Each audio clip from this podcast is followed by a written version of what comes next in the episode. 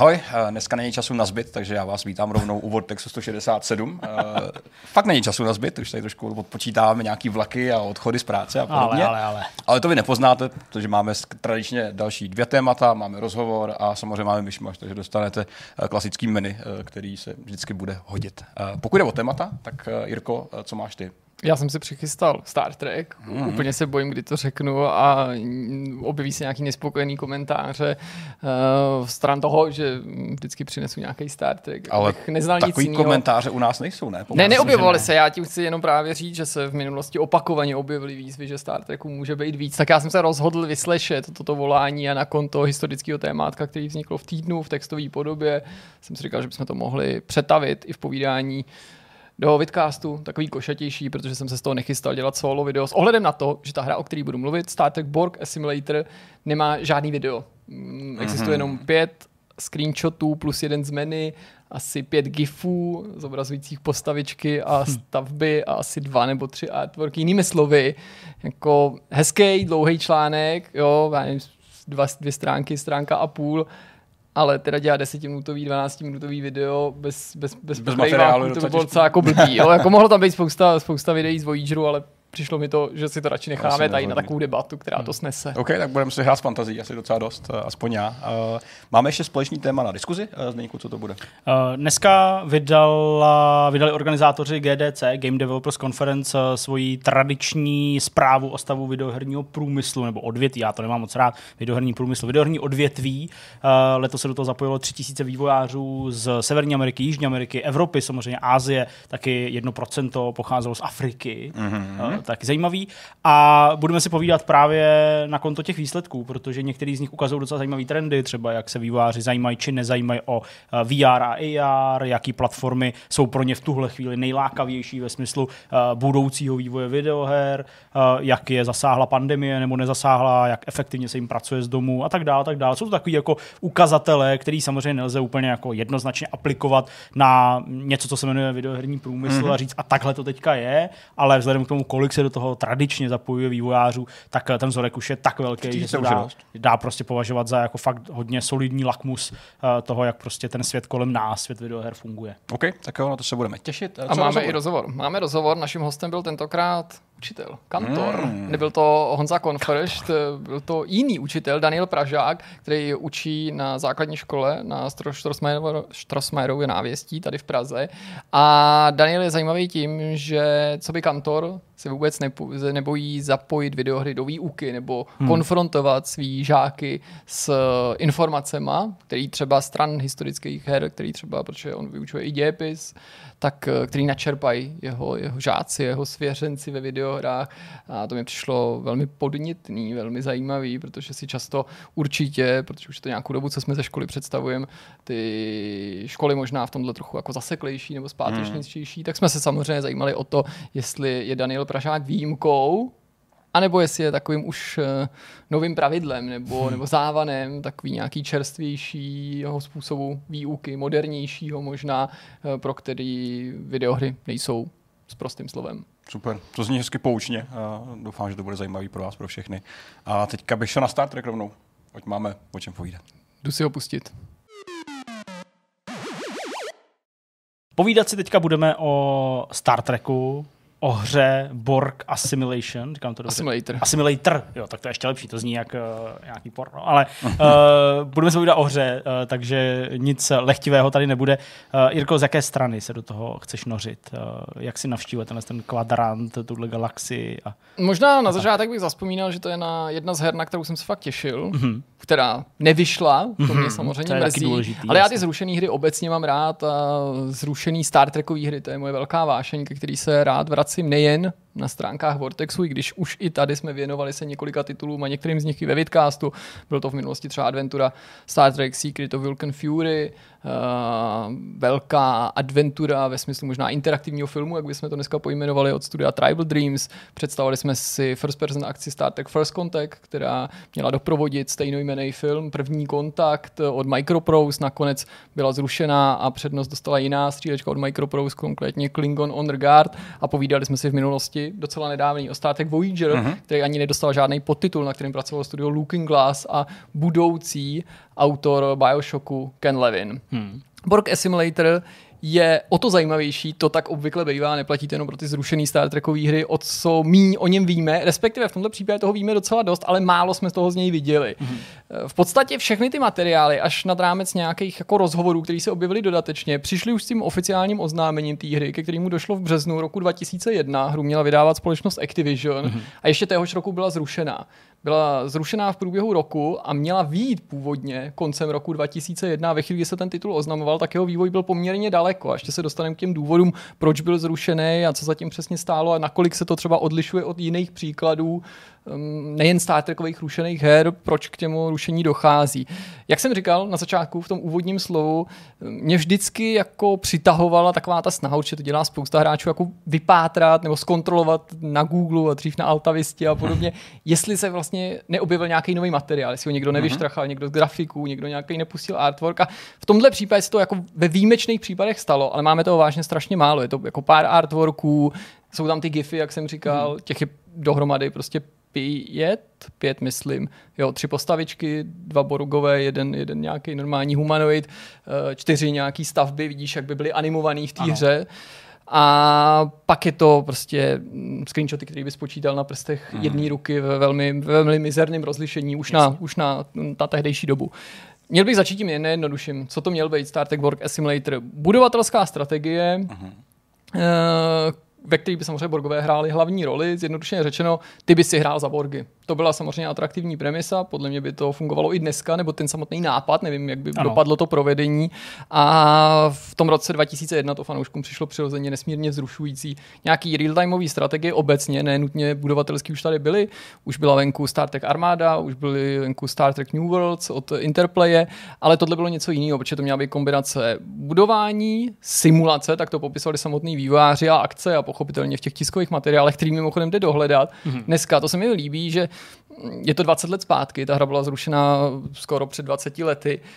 Zdá se to, že to můžou být nějaký dřevní doby, ale ne, že jo, to už prostě je relativně rozvinutá doba, včetně internetu a všeho a hrozně dobře se ty materiály dohledávají. Mm-hmm. Tu a tam sice Jasně. už není třeba vždycky ten původní rozhovor, protože třeba ten web skončil, jo, rozhovory na GameSpy nebo previewčka, ale jde se dostat i k těm tiskovým zprávám a to jsem říkal Zdeňkovi, to je taky hrozně vtipný to číst, protože vidíš, jak se ty formulace vůbec nemění. Mění se technologie, mění se platformy, mění se lecos, hmm. ale nemění se takový ta, ta struktura té tiskovky. No a v té tiskovce padaly nejrůznější sliby, včetně toho, že to bude představovat další evoluční krok na poli budovatelských strategií, které právě budou nakombinovaný s tou akcí a simulací. Než se k tomu ale dostanu, tak musím říct, že Borgové už v té chvíli nebyli ve Star Trekových hrách žádným nováčkama, hmm. samozřejmě ani na poli Star Treku jako takového ty Star Trekové hry okolo toho roku 2001 nebo okolo přelomu tisíciletí obecně byly fakt jako strašně silný. Mm. Je mhm. to takový to období, na který tady často vzpomínám a říkám, že bez přehánění vycházela víc než jedna hra měsíčně. Každý číslo, jste otevřeli časáky, včetně těch českých, tak každý měsíc tam byla nějaká hra, protože o tu licenci se dělili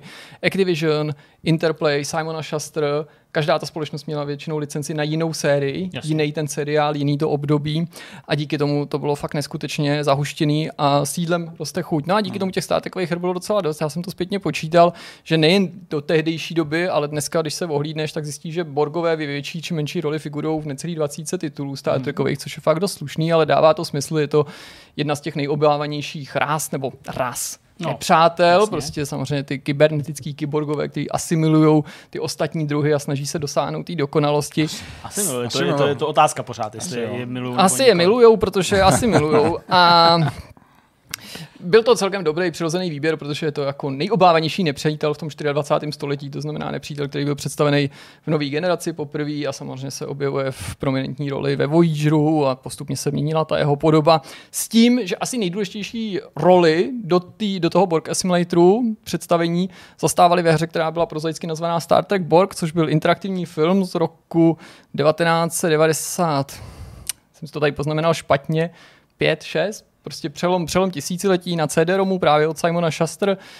To je hra, která v podstatě potěšila jenom fanoušky. Mm. Jo? Jako interaktivní film v tom devadesátkovém smyslu, to znamená všechno nahraný, filmečky, ale s produkcí v podstatě jako ztracený epizody televizního seriálu, mm. ve který dokonce vystupoval John Delancey v roli Q, který byl tvým průvodcem takovým tím specifickým průvodcem, jak Q je v tom samotném seriálu. Omlouvám se, pokud trochu nestíháte. Není to ten stejný Q jako z Jamesa Bonda.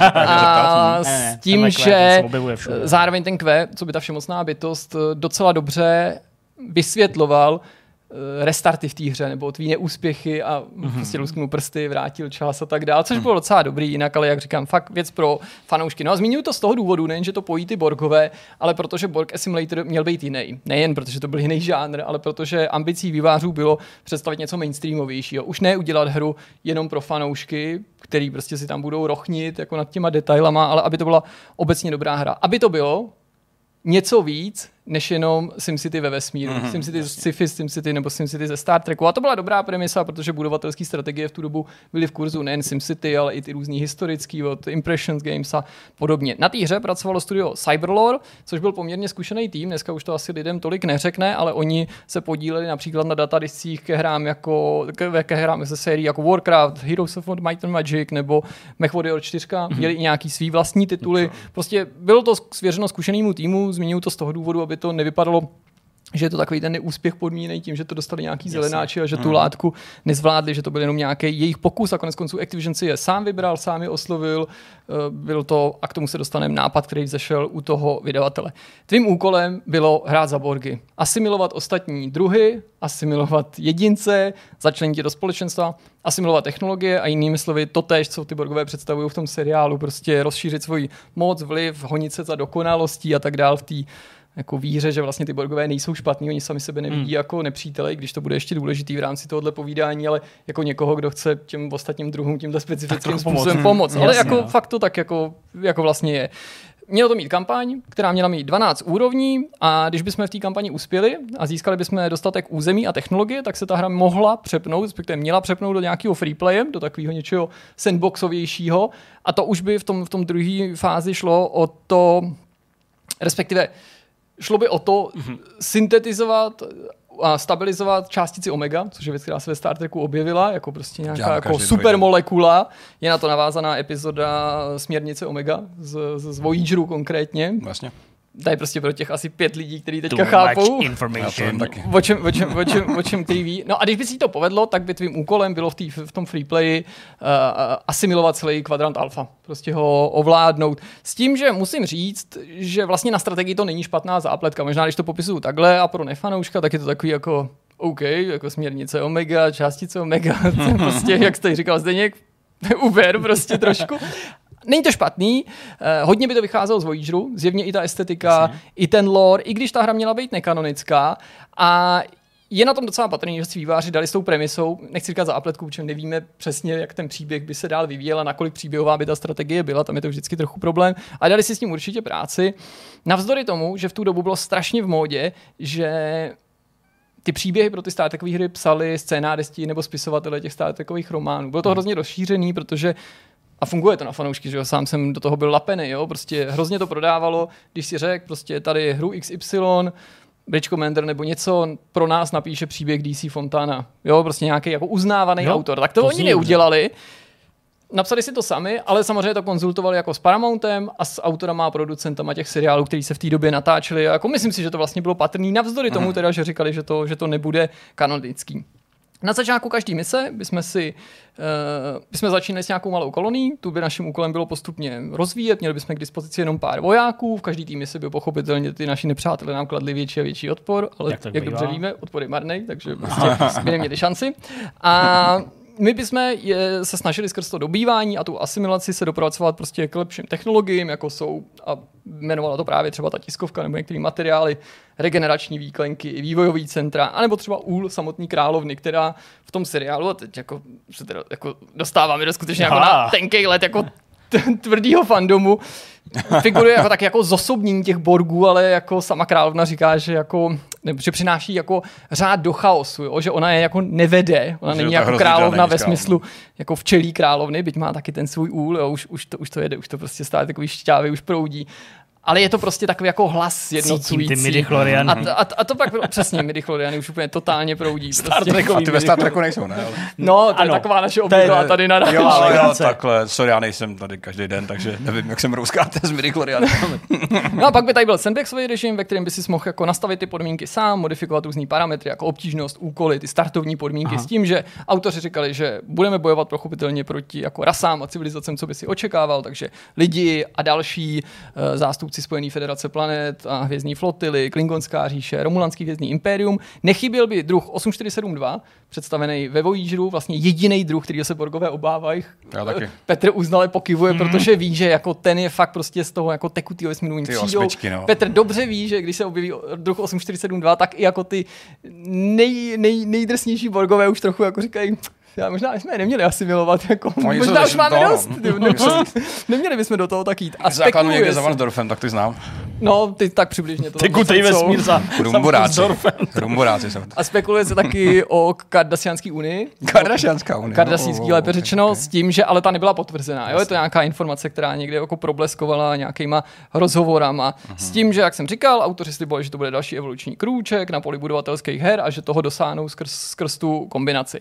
Zajímavý je tak, jak mluvili o hratelnosti, protože skrz ty rozhovory spíš než tu tiskovou zprávu pak jako na sebe naprášili výváři, možná i víc než chtěli, taková ta klasika. Takže tam třeba padlo, že se pokusí nám zprostředkovat tu hratelnost, jako kdyby jsme skutečně byli nějakým tím jako mm, sjednocujícím prvkem u těch borgů mm. a spíš než na mikromanagement se to mělo sou, soustředit na nějaký vyšší řízení, že spousta těch věcí by probíhala autonomně, automaticky, Mm, bavíme se tady o borzích, jo, takže dává celkem smysl, že mm. bys jako dohlížel na to, aby si do toho chaosu vnášel ten řád, ale na druhé straně autoři říkali, že kdo si jako na ten mikromanagement potrpí, takže v pořádku, že si to bude moc jako všechno třeba zmanežovat i do té nejmenší úrovně. A nějaký sliby stran technického zpracování, že se na obrazovce můžou pohybovat až stovky jednotek, že každá ta jednotka, a to je docela zajímavý, bude mít jako individuální AIčko, nebo individuálně se chovat, ačkoliv individualitu Borgové zásadně popírají, ale oni mysleli spíš z toho herního jako Se mi líbí, že už to zhodnotíš i po té designové stránce, to je, to je dobrý. No ne, tady ukazuju ten jako jemný 60 a veselý takový že rozpor mezi tím, jako co ten státek představuje a co, to jako, co je potřeba dělat na té hře.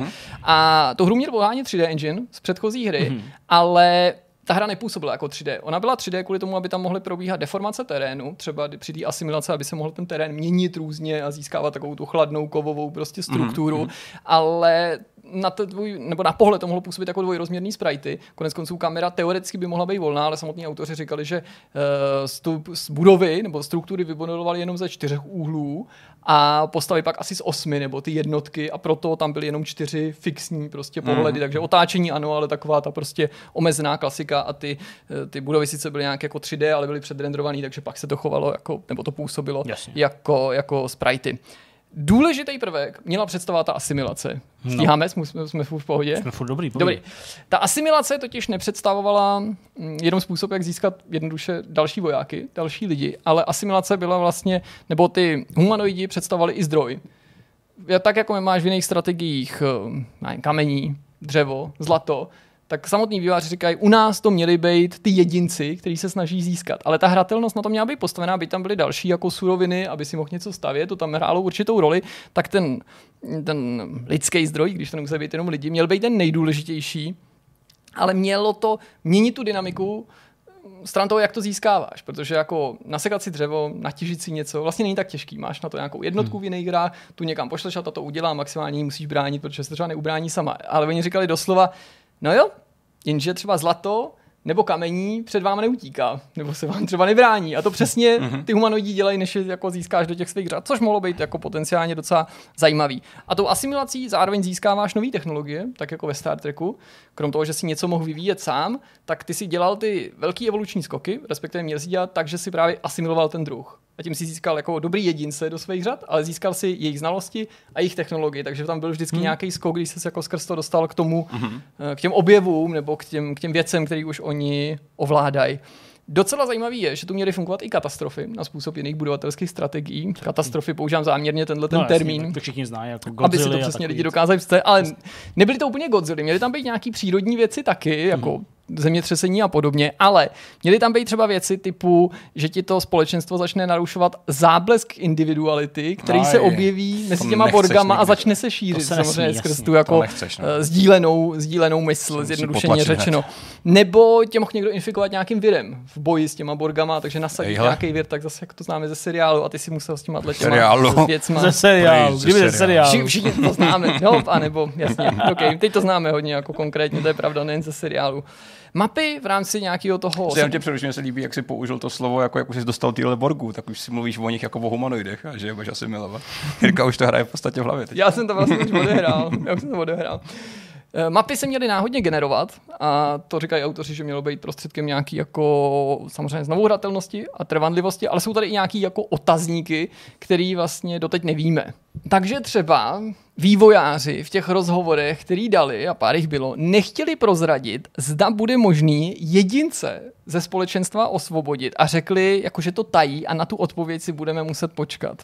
Tak já bych jenom chtěl říct Cože? na tomto místě, že si na tu odpověď Čekáme čekám už 20 Už to let. jo. Že, že jako mi to přijde To jako se musí... docela nefér, že jsem jako nemyslel, že to čekání bude tak dlouhý, takže to už se nedovíme. Ale sranda bude, až někdo přijde a opravdu to řekne. A jako, No, hele, vyloučit to nejde, protože co chvíli čteš o nějakých jako prototypech, Hmm. z dneska jsme psali o té skříni pro. Dreamcast, jenže jako nevím, no, je to sice Star Trek, ale tady teda konkrétně úplně nedoufám. Hra měla nabídnout jenom single, ne multiplayer, autoři říkají, že jim nedávalo smysl, nebo říkali, že jim nedávalo smysl, uh, nedávalo smysl ta představa soupeřících borgů No. a na něco jako okázalejšího, dejme tomu kooperace borgů, anebo třeba další hratelné strany, prostě se jim zdálo, že asi nezbývá čas, i když z dnešního pohledu se zdá, že to v času mají docela Docela 20 let a furt nic. ty.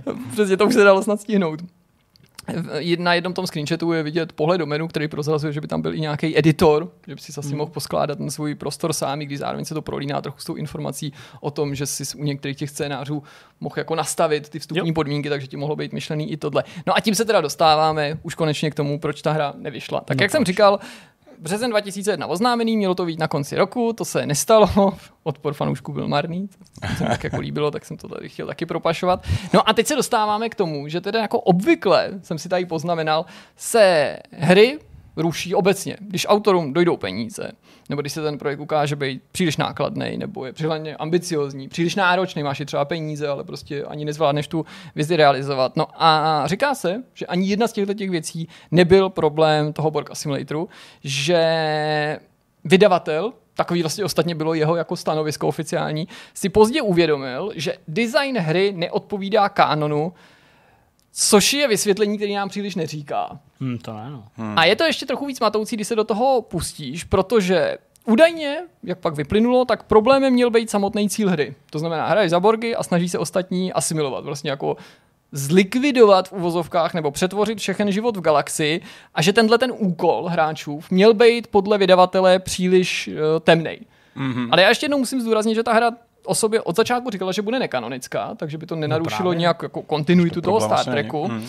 A přesto pak Activision se tvářil, že to byl příliš velký kontrast s tou filozofií Star Treku, která, jako, jak určitě dobře víte, je taková jako postavená na tom, že zpravidla dobro vítězí nad zlem, mm. že vždycky existuje nějaká jako naděje a tady ty si tu naději měl jako, jako zadupat. Ale pořád, i když je to 20 let zpátky, by to zdaleka nebyla první hra, který ve Star Treku v nějaký moment No, hraje za ty zlý, zjednodušeně řečeno. Tím se zase dostáváme k tomu, že vlastně ale Borgové jako nejsou tak jako zjednodušeně řečeno černobílá šablona zlý, To jo, protože ano, no. prostě se tak jako e, nevnímají.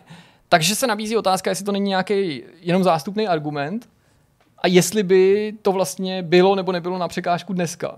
A neumím si představit, i když už tehdy jsem měl o tom pochybu, že by dneska takovýhle vysvětlení uspělo. Hmm. Myslím si, že dneska by vlastně nikoho s tím nenapadlo přijít, protože je spousta her, ve kterých hrají za ty zlí. Ale jak říkám, i když se podíváš do 90, tak zjistíš, že je spousta her, kde hrají za ty zlí. Namátku Tak- třeba konkurenční Star Wars, že jo, kde, Jasně, kde ano, ano. Měl bych si představit, že třeba jako hrát Harry Pottera za Voldemorta a smrti jedy a zabít prostě uh, všechny jako Jo, máš pravdu. kouzelníky ze ságy, tak prostě hmm. to by asi byl třeba problém. I když u těch strategií je to obecně nějaký snesitelnější, Jo, protože když no, jsme chtěli protože- použít nějaký příklad, tak si můžeme třeba mrknout na druhou světovou osobní- válku. Jasně, no. Tak, A pravda. taky prostě s- dělali jsme o tom i speciální téma, že, jo? že first person akce z druhé světové války, ve kterých hrají za Němce, existují, ne, že nejsou vůbec, ale jich minimum, zatímco ve strategiích to není vnímaný jako No, problém. a tohle pořád měla být strategie, takže to odosobnění, že to není tak jako natěsno, tomu mohlo pomoct. Ale nejzajímavější na tom je, vysvětlení je to, že ty si řekneš, OK, takže prostě Activision pak jako řekl, že to jako se vzdálilo nějaký myšlence, nebo to znamená jako že si to ty vývojáři udělají jako na truc, nebo po svým, nebo to udělají blbě, no ale my přitom s jistotou víme, že ta myšlenka, celý ten koncept, celou tu kostru vymysleli v Activisionu. Mm-hmm. To vymyslel vydavatel. A nepocházela od vývojáře. A naopak jako oslovil vývojáře a nabídnul jim to, že tu myšlenku schválil Paramount, držitel licence. A bylo to jako ve shodě s tím, co si představili, nebo co si, mm-hmm. co si mhm. přece vzali. Tak, ano. A až do toho zrušení si navíc autoři jako pochvalovali to, i když se můžeme zase jako ptát, do, do jaký míry je to nějaká jako fráze, jakou měli velkou jako svobodu a že, že obě společnosti jako podporovali v tom, aby přicházeli s těma jako originálníma nápadama nebo takovýma jako až provokativníma nápadama. Mm-hmm. A výsledek byl takovýhle, že ta hra nedostala ani šanci na nějaký přepracování, ale z nějakého důvodu se někdo prostě jeden den rozhodl, že, že nebude, nebo možná to nebyl jeden den, možná to byl výsledek delší úvahy, ale prostě ta hra byla jako zaříznutá, bez vysvětlení a to navzdory tomu, že se mluvilo o tom, že byla velmi blízko dokončení. Protože když se oznamovala, tak, tak už byla daleko. Vlastně, no.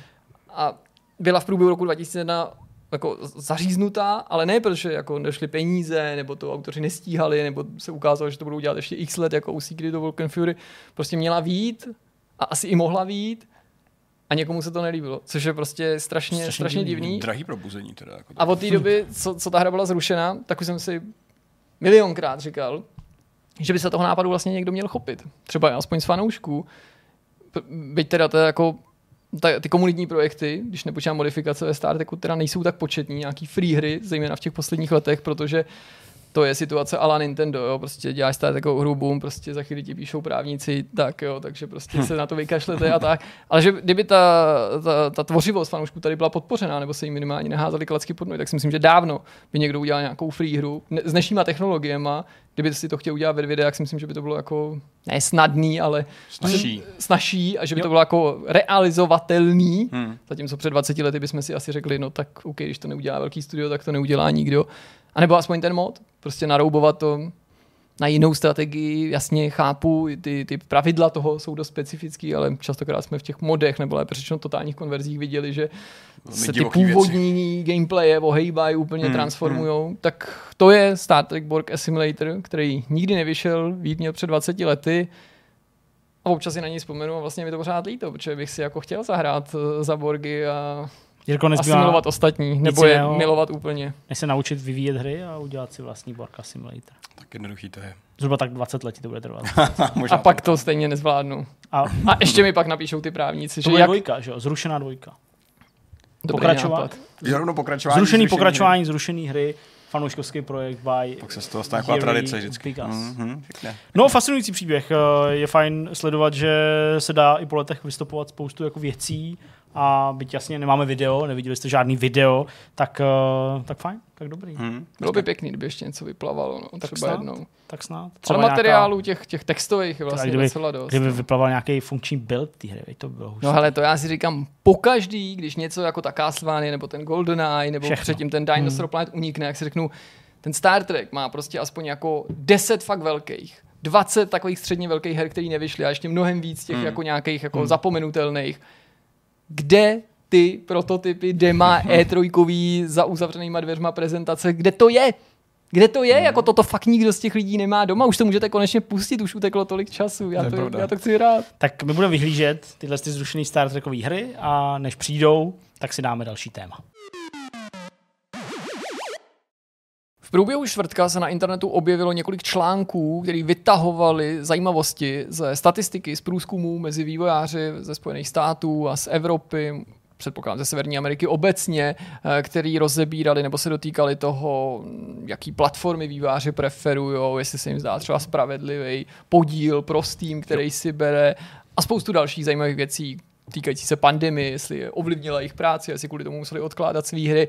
A my jsme si řekli, že to je tak výživný téma, že si nezaslouží jenom klasickou novinku v souhrnu nebo článek na webu, ale že bychom se mohli do toho ponořit hlouběji v rámci vidcastu. Souhlas. Souhlas. Pojďme na to. Eh, máme k dispozici PDF, který eh, organizátoři GDC každý rok eh, zdarma dávají v podstatě výměnou pouze za informace o vás samotných, za jméno, e-mail a dejme tomu nějakou společnost, kde pracujete, ale v podstatě to nějak nekon nekontrolují, není to žádný jako na vyhodnocení, takže k tomu se dostanete všichni. Uh, je to každý rok docela pěkně strukturovaný, uh, rozdělený prostě na několik okruhů a etap. Je to plný různých grafů, který procentuálně prostě uh, vyhodnocují ty výsledky, mm-hmm. tak jak odpovídali ty jednotliví vývojáři, kteří do toho byli zapojeni. A jak už Jirka říkal, tak není to jenom stav herního průmyslu nebo odvětví ve Spojených státech, ale i v těch ostatních zemích a regionech. Říkali jsme to v tom samotném úvodu. Je tam zastoupená samozřejmě vývojářská obec Evropy, jsou tam vývojáři z Ázie, byť v menším zastoupení mm-hmm. mnohem než, tý, než v té Evropě. Ono vlastně, pokud to chcete přesně, tak je to na konci toho, tak já tam sjedu. Je to 57% vývojářů ze Severní Ameriky, 26% vývojářů z Evropy, 8% z Ázie, 5% z Jižní Ameriky, 2% z Austrálie a Nového Zélandu a 1% z Afriky. Mm-hmm. Dohromady jich je 3000, takže já myslím, že se nějak kvalitní anketa považuje za tisíc respondentů, nebo jako tisíc respondentů už je považováno za mm-hmm. nějaký kvalitní vzorek tak tady je to trojnásobek. No a... a jsou to individuální výváři, že jo? Nejsou to jako jednotlivý studia nebo subjekty, pokud No, ale já myslím, že se do toho můžou právě ty subjekty zapojit mm-hmm. taky, uh, skrz samozřejmě jednu odpověď. Uh, ale je to spíš cílený tak jako celá ta konference, uh, většinou na ty jednotlivý nebo na, na ty nějaký malý studia. Neříkám nutně nezávislý studia, jsou tam určitě jako mm, velký komerční společnosti, ale uh, ano, kde by si chtěl pozbírat těch tři tisíce, že? to mm-hmm. nemůže být prostě předních sto firem, ale prostě musí to dofutrovat ty malý, malý studia a mnohdy jednotlivci. Dobrý je, že ty data jsou vlastně docela normalizovaný, tím, že vlastně celý minulý rok byl v podstatě zasažený covidem, tak si myslím, že ta zkušenost toho, jak je ten trh nastavený, je stejná skoro pro všechny v Evropě i v Americe. Takže se teďka nemusíme úplně bavit o tom, jak se vyvíjí hry v Americe, v Evropě.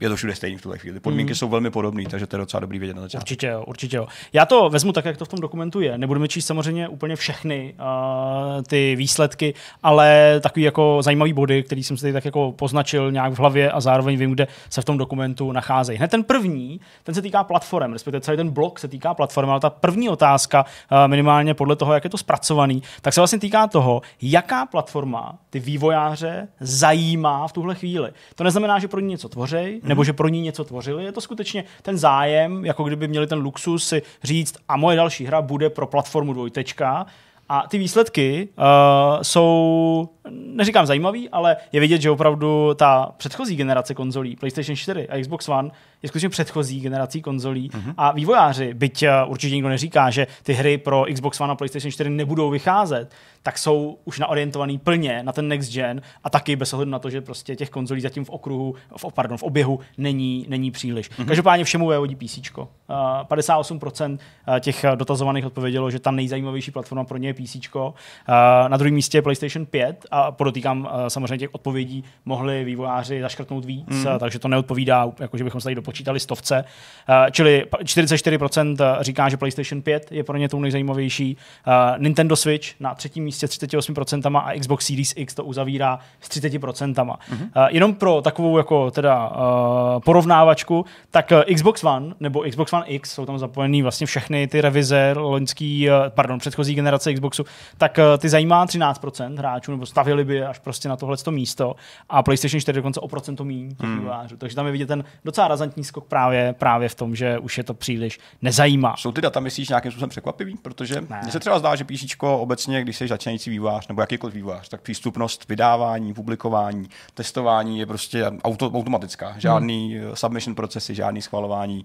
I pro spoustu indie vývářů je PC platforma vlastně jako ideální, protože vlastně ti umožňuje hrát cokoliv prakticky univerzálně. Hmm. Hmm. Ale druhý místo té PS5 uh, je podle mě taky jaký momentum toho, že jsme ve stavu, kdy ty konzoly jako spousta lidí podle všeho chce, uh, prodává se rekordně, ale nikde není. A to momentum toho, že máš ten zájem o konzoli, o software, který na ní vychází, který je taky vlastně docela málo v tuhle chvíli, může způsobit určitou atraktivitu, kterou máš. Hmm.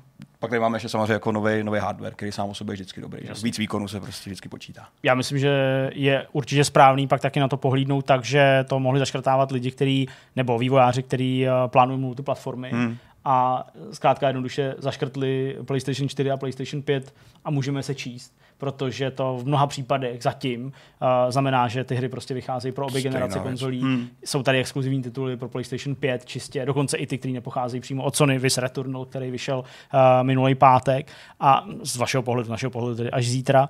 Takže jsou tady ty tituly takový, hmm. ale přece jenom jich tolik není, takže i v tomhle ohledu určitě se tohle číslo do toho promítá. A co se týče uh, něčeho konkrétnějšího, ještě v rámci těch platform, tedy už uh, kde už padlo to rozhodnutí, tak pro jakou platformu budete vyvíjet nadcházející váš titul, nebo titul, na kterým pracujete, pro jakou platformu vyjde, tak eh, PC opět vede 53%, ale vzhledem k tomu, že do tohohle z toho průzkumu nejsou zapojeni jenom vývojáři PC a konzolových her, ale taky vývojáři mobilních her, mm-hmm. a těch je taky strašně moc, tak uh, není úplně překvapivý, že pro Android a pro iOS schodně 31% vývojářů tu hru prostě vyvíjí a dělá, protože mm-hmm. opravdu ten objem těch mobilních vývojářů tady je taky dost značný. No a pak uh, s 30% PlayStation 5 a s 25% Xbox Series X a pokud bychom to sečetli, tak vlastně je to, je to nějakých 45, pardon, 44% pro PlayStation ten relevantní 4 a 5 a nějakých dokonce 40%, eh, no 40% pro Xbox Series a Xbox One. Switch s, 90, s 19% uh, visí dál. V těchto těch čebřících nebo tabulkách se mimochodem neobjevuje třeba nějaký VR zařízení? Uh, dobře, že to říkáš, protože pokračujeme a druhý, druhý blok se týká VR okay. her a her pro augmentovanou realitu. Uh-huh. Je to tady spojený dohromady a ještě ty různé jako tabulky tady a grafy před, předchází takový jako krátký textík, který poukazuje na trend, který jako těžko říct, jestli přichází právě uh, ve stínu nějaký té koronavirové krize.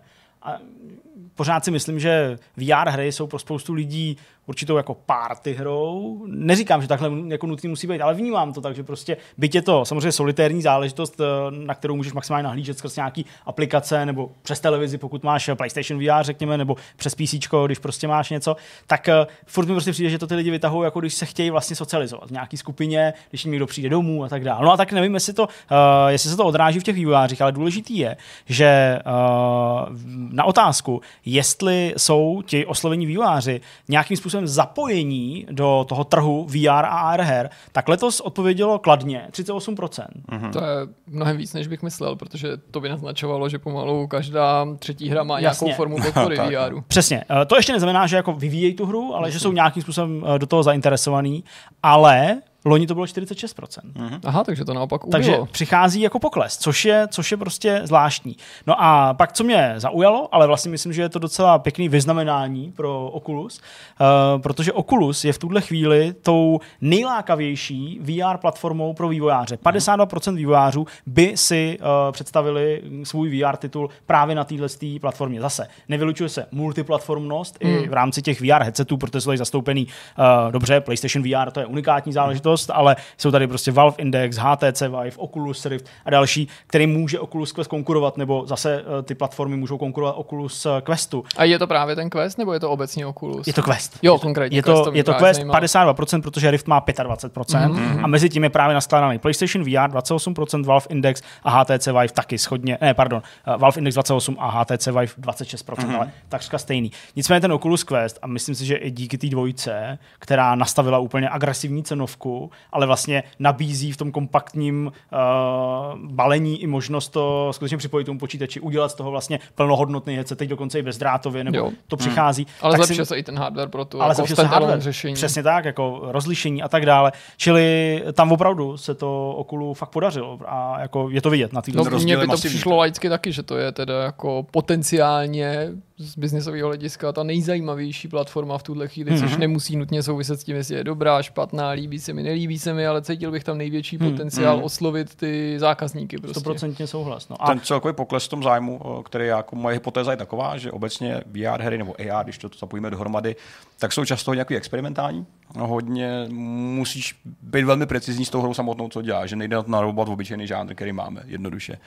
A že v tomhle ohledu možná ve stavu, v jakým jsme, kdy obecně peníze moc nejsou, všichni jsou zasažený prostě nedostatkem peněz, byť se hernímu průmyslu a odvětví daří jako takovýmu, tak nikdo asi nechce moc možná jako riskovat v tomhle možná, ohledu. Jo? Možná. A že, že, se radši jako uchýlej zcela správně k něčemu, co je trošku jistější, řekněme. Hmm. A to je jedna z hypotéz, která jako může vysvětlit to, proč tam ten pokles. Ten pokles může být i třeba jako přirozený, prostě vývojem trhu, úplně jednoduše, že to nemusí být způsobený covidem nebo nějakou jako hmm. specifickou situací. No, ono se stačí podívat na ty velké společnosti, protože obecně o nich mluvíme jako o firmách, které třeba nejsou tak ochotní riskovat, byť by si to třeba mohli na první pohled dovolit, protože mají velký finanční polštář, ale jsou, jsou velmi opatrní, jak Petr správně řekl, takováhle technologie je vždycky riziko, ale vzpomeňte třeba na to, jak před rokem a kousek, ono to není opravdu tak dávno, Ubisoft ve spolupráci s nejrůznějšíma VR specializovanýma společnostmi, které mají takový ty jako uh, jak je to, já nevím, place-based hry virtuální, který hraješ Mhm. na konkrétním místě, oznámili celou sérii jasně. prostě projektů namátkou třeba Far Cry a z přirozených příčin jsme o nich prostě od té doby neslyšeli. Jo? A je vůbec otázka, jestli Hmm. ty partnerské společnosti a ty místa, kde se tyhle věci měly provozovat,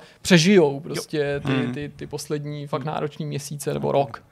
VR, AR kategorii můžeme uzavřít akorát konstatováním, že v tom uh, konkrétním, uh, konkrétním dotazu uh, pro jakou platformu aktuálně vývojáři těchto z těch her vyvíjejí, tak opět vede Oculus Quest. Tady teda je to uh, 27% proti ještě Riftu, který je 17%. Hmm. Je to odlišný zařízení Rift, co by prostě tvrdě desktopová záležitost. Hmm. Oculus Quest spíš jako, jako mobilní, nebo ne mobilní, spíš, ale jo, vlastně můžu to říct, mobilní, ale tím samozřejmě nemyslím, že tam hrajou mobilní, ale, ale samostatný zařízení. To standalone je asi Standalone je, standalone no. je samozřejmě lepší. Takže uh, i tady je prostě vidět, že, že se to naklonilo k tomu okulu. Uh, tohle je část, která se líbila Petrovi, to znamená, uh, to jsou uh, dotazy, odkud třeba pochází financování hmm. vývoje Hmm, to je zajímavý. těch no. her a 51% odpovídá těch dotazovaných vývářů, že je to už z peněz, který ta společnost má, mm, vlastní nějaký kapitál. To je dost velký číslo třeba pro mě. 51% Když, když, vezme, že jako indie startupy hodně často spolíhají právě na investice všeho Jasně. možného druhu, tak to, že půlka těch dotázaných z těch tří tisíc subjektů, ať už jsou to firmy nebo jednotlivci, spolíhá na existující jako prachy, který vydělali. Já mám možná potenciální vysvětlení. Já si totiž myslím, že do této odpovědi, do tohohle toho půlu odpovědí, lépe řečeno, spadá i odpověď ty, těch individualistů, těch jednotlivých fakt super Jo. nezávislých vývářů, kteří tím chtějí říct, že to dělají ze svých úspor. To tam je z hnedka, toho, to je-. To je vlastně možná lepší, no. Říct než kapitál firmy, viď, když je to prostě jednotlivec, tak to, tak to není žádný kapitál, to jsou úspory. No. V úspory jsou, no, to je pravda. Víš, že to na nemusí to tam nutně- máme, na to je tam dedikovaná Ale Jo, položka. tam položka, jo. Přesně Aha, tak. tak. OK, to ne. Druhý místo je právě jako osobní, osobní, osobní peníze, osobní zdroje, to je Aha, 30%. tak to je něco jiného. Takže, ale dá se to vysvětlit tím způsobem. Jako kdyby No. no. se mě zeptal, moje firma je Petr Štreker, No jasně. tak se jmenuje moje studio a tam má nějaký peníze. Mý firmní peníze rovná se moje jako lunch money v podstatě.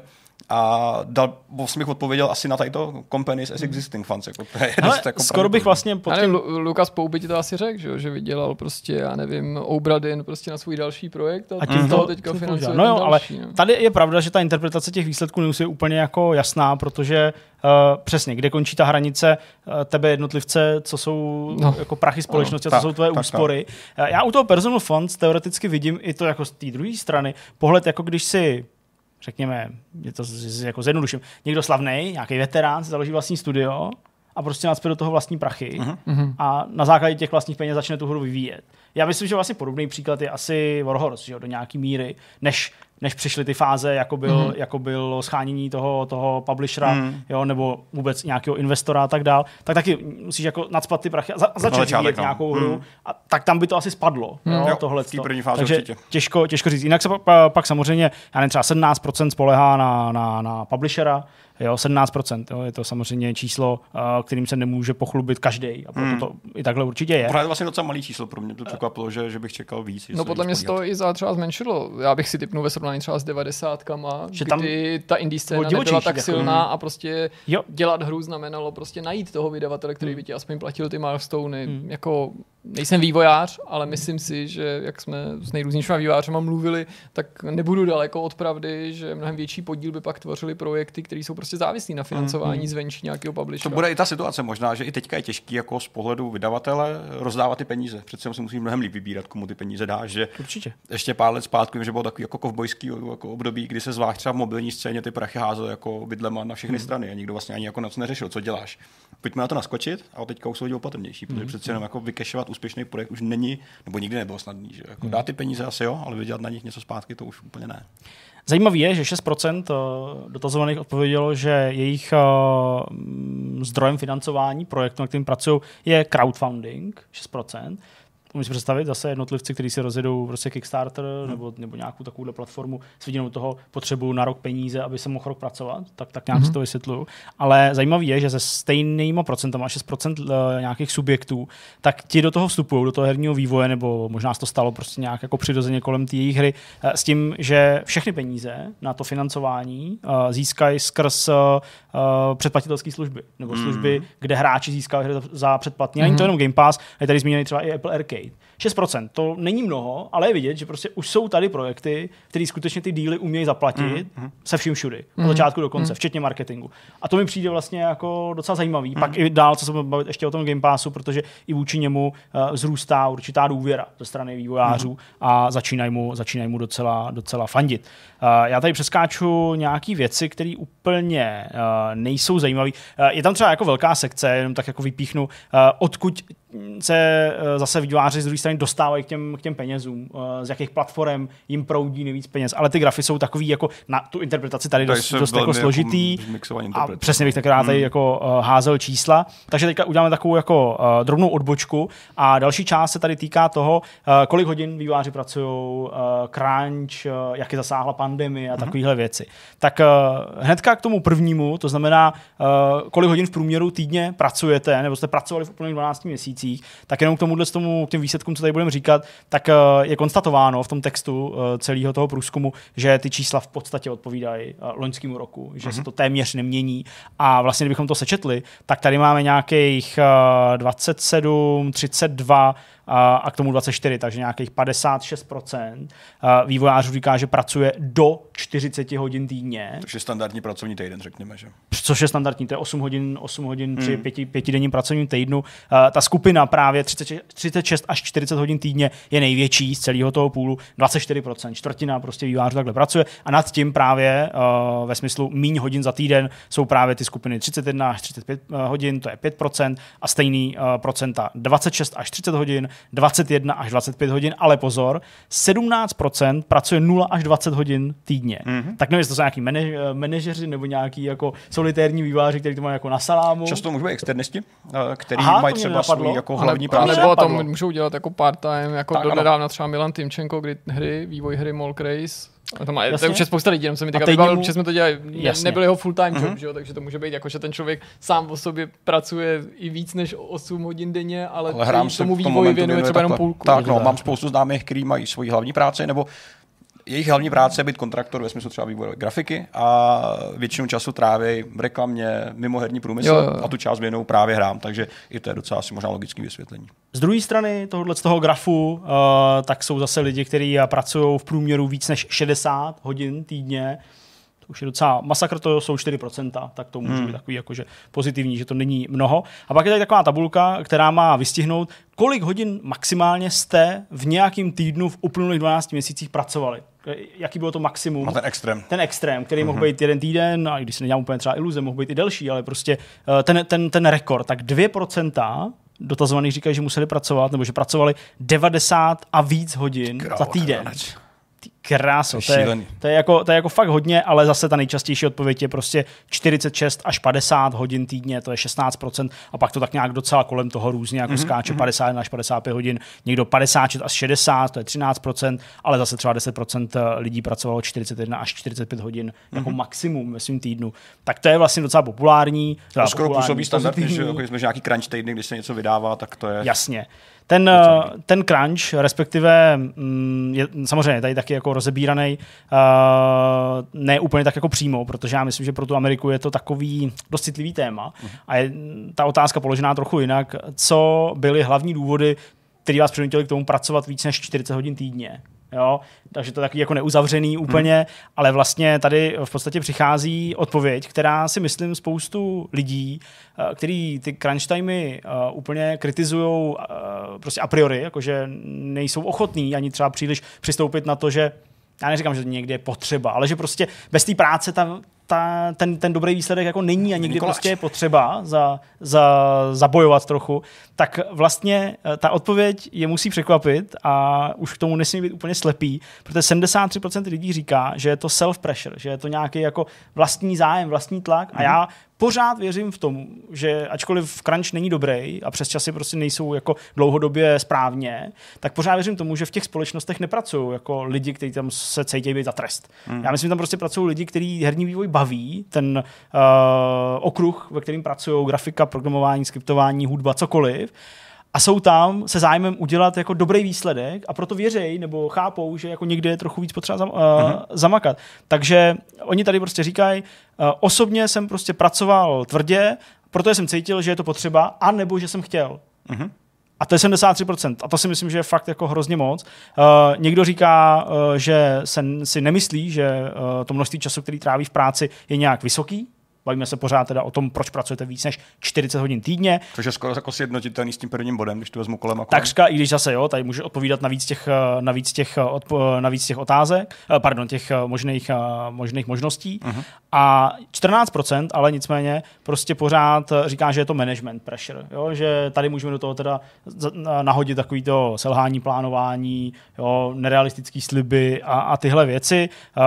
Tady v závorce prostě bylo jasný, že zkrátka potřebujeme napracovat víc hodin, jo, bylo to pak vidět. Pak je tady 11% eh, peer pressure, to je často používaný, to je to, když na vás tlačí ten kolektiv. Mm-hmm. Zase často u kritiků těch přesčasů je to používaný jako jeden z nejsilnějších argumentů. A spousta těch dotazovaných anonymních zaměstnanců společnosti, kde se krančuje, tak tohle často zmiňují. Mm. Říkají, prostě já jsem cítil, že jako na mě všichni koukají skrz prsty, když se zvednu a jdu domů. To je teda jiný ale tady, taková ta atmosféra, která Atmosféra. Ale tady je to 11% lidí, kteří mm. na to takhle odpověděli. Mm. Mm. Tak vlastně nevím, kde je úplně ta přesně pravda. Nejlepší jsou lidi, kteří odpovídají z 9% na to, že já nevím, prostě proto prostě pracuju, protože prostě jsem to udělal a mm. nepřemýšlím nad tím. Já myslím, že to, co říká na začátku, je skoro nejpozbudivější stran toho času, protože mě by vůbec nepřekvapilo, kdyby se to za ten uplynulý rok zhoršilo. A to výrazně. Ne kvůli tomu, že nutně měli mít výváři problémy nebo odklady her, ale myslím si, že spousta vývojářů, ne, zpátky, spousta lidí, kteří pracují z domova, pro ně přirozeně bude mnohem obtížnější oddělit práci od tak. soukromí a tím, že ještě v, nejen u nás, ale v mnoha zemích bylo jako omezený vycházení ven a aktivity, tak jako asi nejsem sám, který jako vyhledával často tu aktivitu i v té práci, mhm. protože ta práce mě, mě jako naplňuje hmm. a baví. Takže vůbec neříkám, že by to bylo dobře, ale vlastně jsem překvapený, protože si umím představit, že by ty čísla mohly být v tom meziročním srovnání výrazně horší, protože si umím představit, mm-hmm. že by se do toho prostě mohli výváři mnohem víc ponořit, protože prostě měli, měli mm. tu možnost, protože taky jsem jako, jak bych to řekl, možná naivní, ale věřím, že většina lidí pracuje i na dálku, i z domova a nevymýšlí jenom, jak ten systém počůrat. Jo, mm-hmm. přesně. Jako, přesně tak. Chápu, že najdou se asi, nebo ne asi, ale určitě i případy, ale věřím, že spíš lidi můžou jako inklinovat k tomu si to zbytečně stížit tou prací na dálku tím, že do toho fakt naskočí, než že by jako každý druhý vymýšlel, mm, jak prostě mm. svého šéfa podvíst a mít nohy na gauči. Ale třeba jsem jako myslím, že se to no. taky neděje. Jako myslím, každý, kdo pracuje třeba z domova a byl zvyklý pracovat někde v kanclu, uh, tak potvrdí, že doma vlastně pracuješ víc než v kanclu, protože prostě to přijde netrávíš čas tím, že jdeš na kafe s někým, s někým se nebavíš, prostě si sedneš a makáš. A já to vlastně znám taky, já pracuji z domova poslední i z měsíců a zjistím, že si jako vlastně nadělám mnohem víc hodin, než bych napracoval normálně. Hmm. Takže u těch her to bude velmi podobný. Kdy už už takhle zvyklý jako pracovat docela drastické hmm. hodiny kolikrát, tak eh, to bude velmi podobná situace. Za chvilku k tomu přijdem, jenom ještě taková věc, to už právě se týká té tý pandemie a toho způsobu, jak se, uh, jak se pracuje. Hmm. Přeskakuju část uh, kolem odborů, ta u nás tady asi příliš tolik nerezonuje. Tak uh, 44% oslovených vývářů řeklo, že museli odložit svoji hru uh, kvůli pandemii hmm. koronaviru. Zajímavý je, že ještě loni to řeklo pouze 33%. Mm-hmm.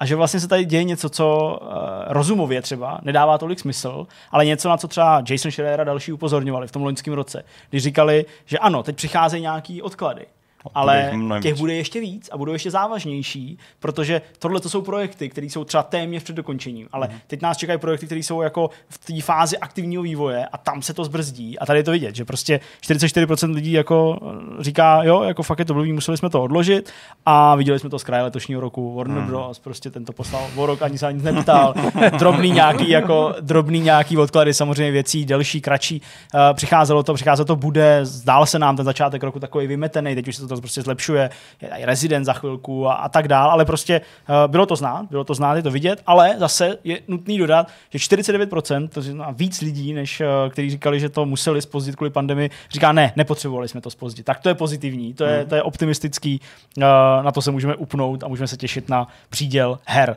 Uh, produktivita práce z domu, to, co tady Petr před krátkou chvilkou říkal, tak uh, 15% lidí si myslí, uh, že ta jejich produktivita výrazně stoupá stoupla, hmm. když pracovali z domu.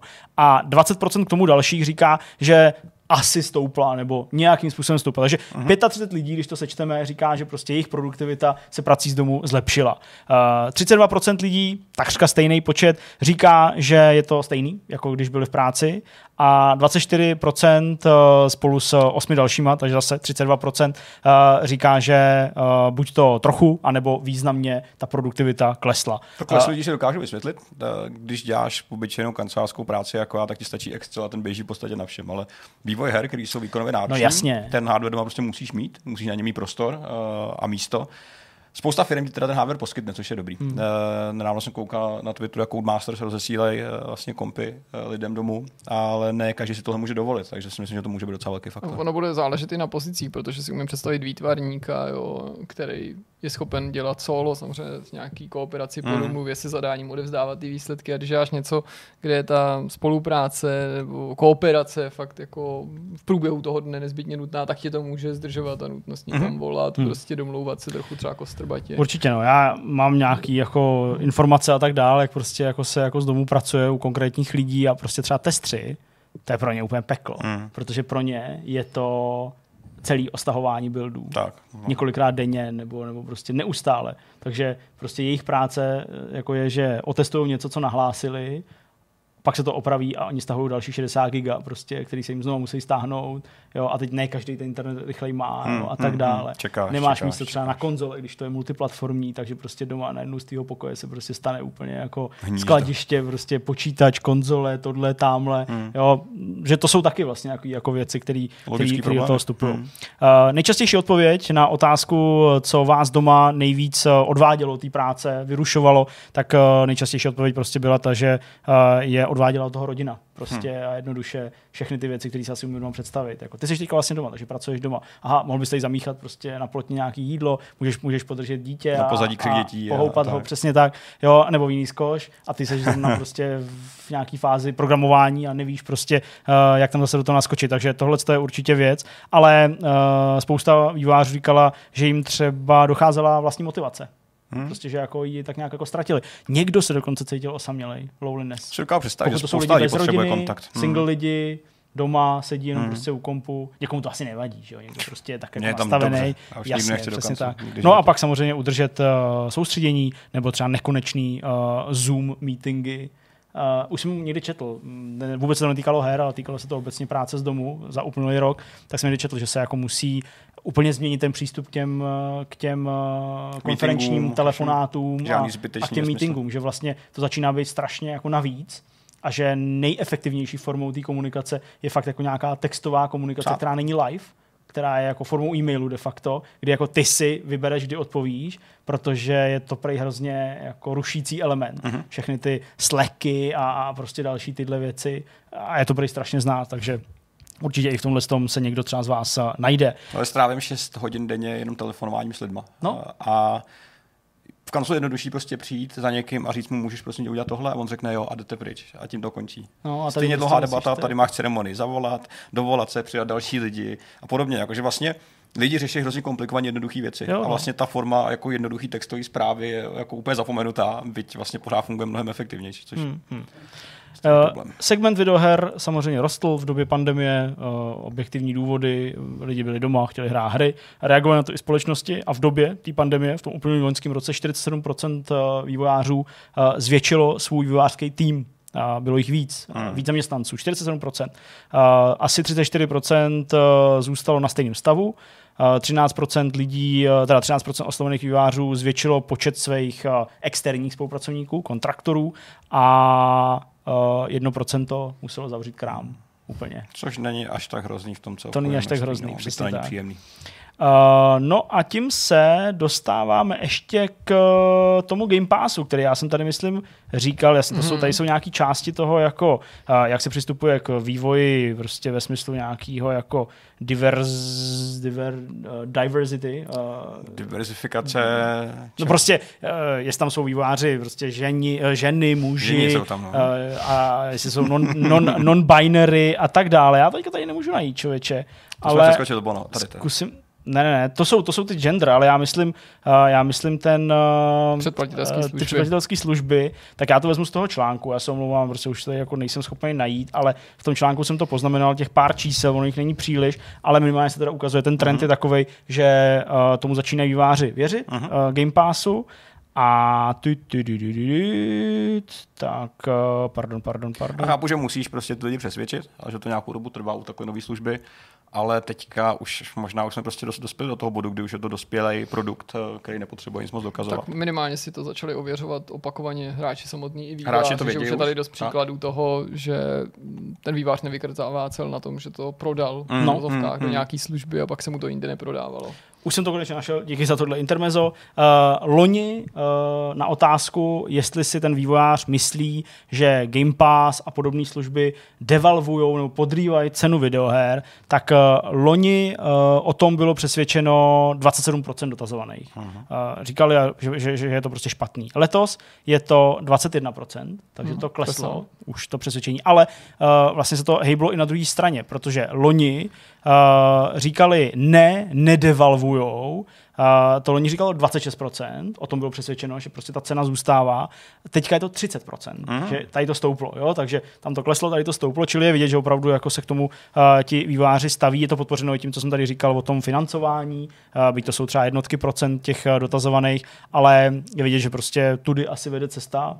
Microsoft to vyšlapává, řekl bych, dost mohutně. no. Uvidíme, co ta Sony. Já jsem furt strašně zvědavý, jako co oni s tím udělají, prostě, jako jak na to zareagují. Jestli jejich iniciativa Play at Home nebo prostě nějaký kolekce, jako je PlayStation Plus kolekce a podobně. Hmm. Jestli jako to je ta protiváha, o který mluvil David Jeffy, že jo, nedávno v rozhovoru s Jeffem Grabem, nebo co to vlastně bude, jako Hmm. to rozšíření toho PlayStation Now. Uh, PlayStation Now je služba, která, uh, kterou, o kterou se v podstatě nikdo nezajímá. Hmm. Uh, pouze 4% dotazovaných uh, má o tuhle službu zájem, respektive vyvíjet nebo tam nějakým způsobem dát. Hmm, to podle mě je dát hry. totiž služba nějakého druhotního efektu, Hmm. kdy už máš hlavnou hru vydanou, už se nějakou dobu Jasně. distribuovala, navíc pořád je omezená na P4 maximálně, jo, že Přesně. tam nejsou PS5 tituly ještě.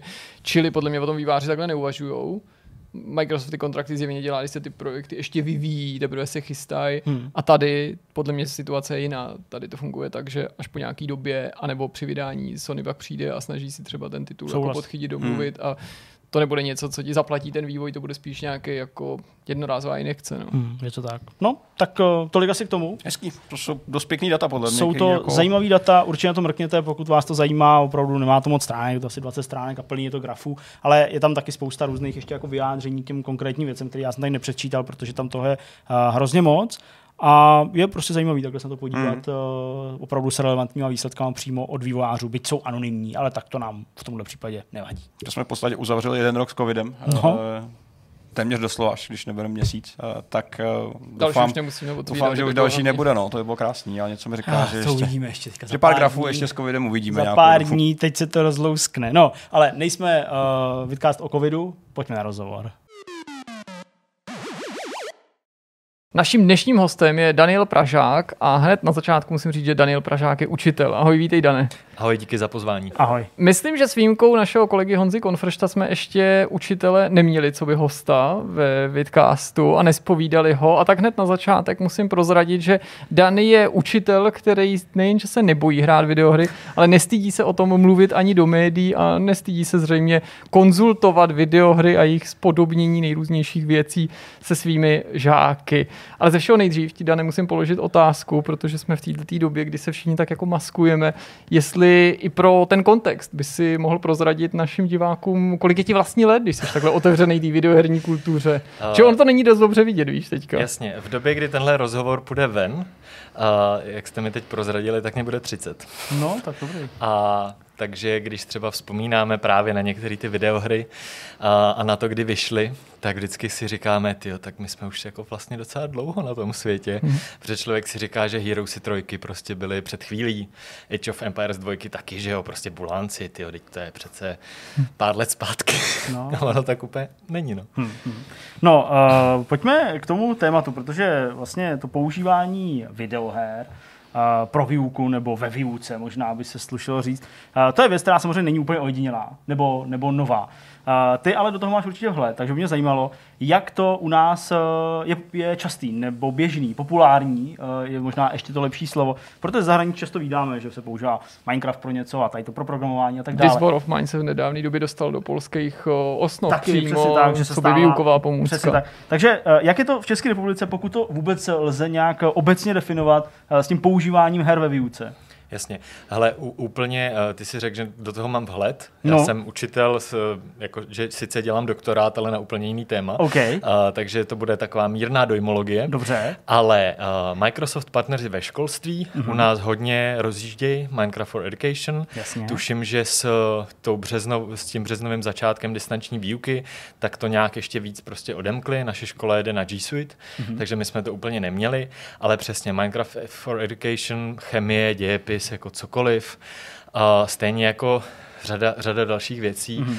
To, že se to, že se třeba ve výuce, když se bavíme o programování, o algoritmizaci a podobně, tak se používají vlastně různé formy um, her, ať už to jsou ty ozoboti a podobné věci, mm-hmm. kterým zase já to nechávám těm chytřejším učitelům, kteří se tím věnují, ale i v dalších oblastech. A vlastně si myslím, že přesně my se, my se na to naše školství koukáme uh, tou optikou toho, jak vypadaly školy, když jsme do nich my chodili, tak já mám tu výhodu, že do nich chodím pořád, ale oni se posunuli hodně. Mm-hmm. A to, že se ty hry různě využívají, tak si myslím, že by nás překvapilo, Hmm. Jak moc. Jo? Ne, neříkám, že prostě všude, ale že si mys, že myslím si, že si obecně říkáme, že se používají míň, než se reálně používají. Okay. A a já si teď nespomenu na, já jsem odučil dneska všechny své hodiny, tak jsem takový trochu, jo, ale nespomenu si teď přesně na název toho studia, ale je to pod Karlovkou, Aha. pod Univerzitou Karlovou. Charles Games. Charles Games Jasně. a ten jejich atentát,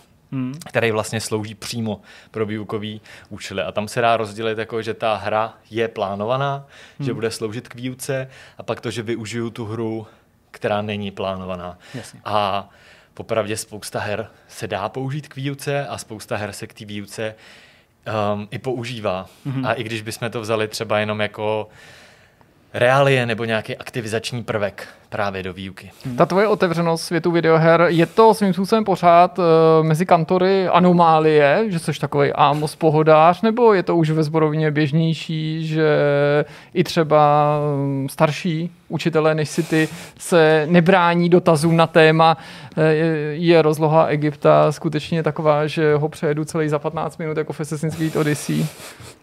Tedy, pardon, Origins. Taková trapná no, chyba. To, to byla zkouška, jestli dáváte pozor. Nehrál jsem, protože můj počítač by to, myslím, neutáhl, ten, co mám doma. Mm-hmm. A ten, co mám na práci, tak je Mac. A, ale, hele, určitě. A já se, to jsem se naučil na doktorátu, člověk se nemá dopouštět generalizací. Mm-hmm. A, takže to, co vemu z toho svého dosahu, tak jsou prostě učitelé jako 40 plus, mm-hmm. 50 plus, kteří pařejí na kompu. A zrovna včera jsem se o tom bavil s jedním ředitelem, školy, který uh, si takhle radil navzájem s žákama, kde v zaklínači najít jaký zbroje a podobně, nebo učitele, který hrajou třeba Minecraft, anebo uh, je docela dost učitelů, který hrajou LOLko. Jo. A to je takový jako blbý, eh, když tam člověk potkává ty 12-letý děti a prohrává proti ním a někdy neudrží nervy na úzdě, a tak si říká, doufám, že tady zrovna nejsou žádný moji, ale to se taky dá pojmout, jo? jako motivačně. Jasně, jasně, nějaký souboj učitelů mezi, mezi eh, žákama a tak dál. Uh, určitě by bylo vhodné uh, se podívat na to, jak to teda používáš ty, to mě uh-huh. vlastně zajímá. Uh, třeba jaký hry, jaký tituly, v jakých předmětech. Asi možná bychom měli říct vlastně, co učíš, to jo. je taky asi důležité. A jak starý děti děti. Nebo Já učím na druhém stupni, v tuhle chvíli od 6. 6. do 8. třídy. Mm-hmm. A vystudoval jsem biologii dějepis Aha. a učím v tuhle chvíli biologii, dějepis, zeměpis. V minulosti to byla informatika, tělocvik, angličtina, občanka. Prostě, prostě tak. Co se, co se našlo? Hele, já jsem třeba využíval, já mám hrozně, tak, nebo taková jako fajn příhoda, byla, když jsem učil na Gimplu, mm-hmm tak to byla nějaká sexta septima, tuším, přesně takový ten věk, kdy um, to bude mírná nadsázka, ale jakože když tam jsou položený na té lavici a spěj, hmm. tak vlastně jim to jako nemáš za zlý.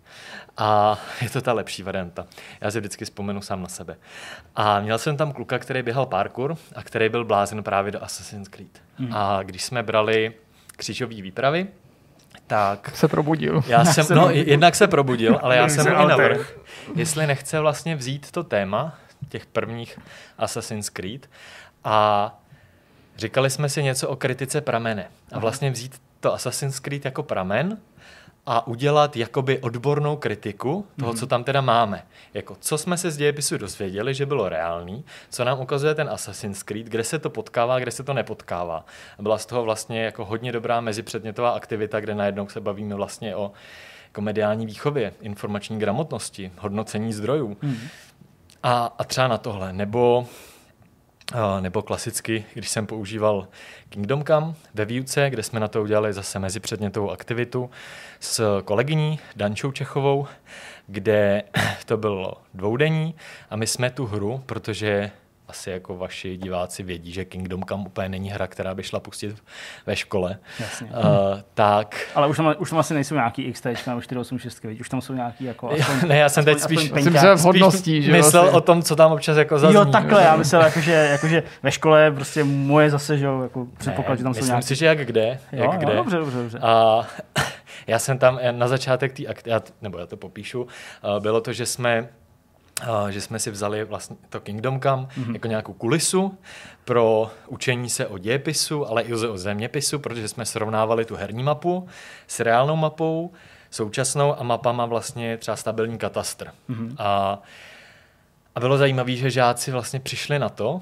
že ta herní mapa je deformovaná a proč asi je Jo, deformovaná, což mě přišlo fakt jako dobrý.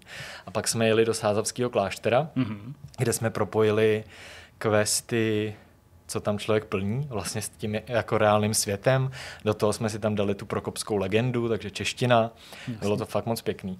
No a já jsem na začátek té hodiny udělal chtěl jsem udělat jako walkthrough mm-hmm. uh, na místa, kam pak pojedeme. Jasně. A musel jsem to natáčet na třikrát, No. no. protože vždycky tam na mě vyskočily nějaký ty jako lapkové a takhle se tam ukazovaly prostě ty věty, které člověk jako nemá promítat ve škole. Ty jediný, kteří jsou nadabovaný do češtiny. podstatě. Přesně tak, přesně tak. Kdyby náhodou někdo z dětí nerozuměl. Uh, zajímá mě další věc, uh, když uh, takhle vezmeš nějakou videohru a začneš to prostě ukazovat uh, dětem ve třídě, používáš to k té výuce, tak jasně.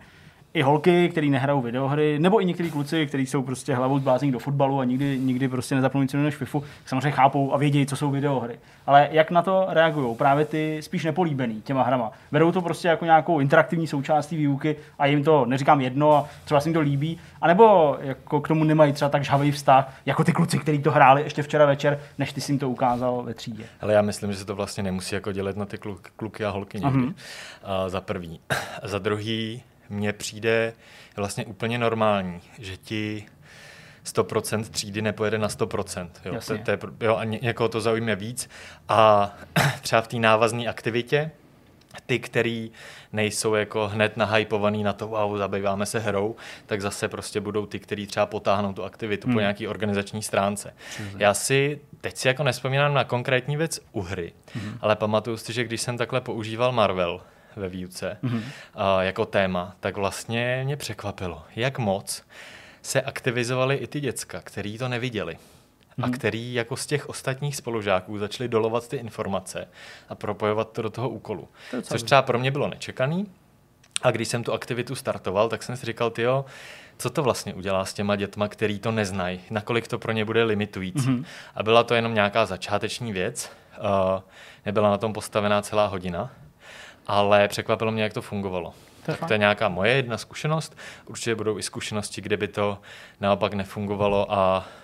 Ale třeba když si pamatuju, že u nás byl, a já si teď nespomenu na jméno, to je hrozný ten dnešek, ale šéfuje právě Microsoft partner, Karel Klatovský, partneři mm-hmm. ve vzdělávání a byl nám ukazovat Minecraft, byl nám zeměpise povídat o nějakém svém cestování a když pak ukazoval ten Minecraft, a to byli sedmáci tuším, mm-hmm. tak jako napříč tou třídou je to zajímalo. Jo, a to jasně. jsme tam ukazovali právě nějakou chemii nebo, Aha. nebo dějepis. Když se bavíme o historických filmech, často narazíme na to, nakolik je problémem to, že se ty snímky hollywoodský, ale nejen americký, prostě odchylujou od eh, té reality, ať už nevědomky, nebo záměrně, nebo prostě hm, je v tom nějak eh, jako snaha o to učinit to téma třeba ještě atraktivnější.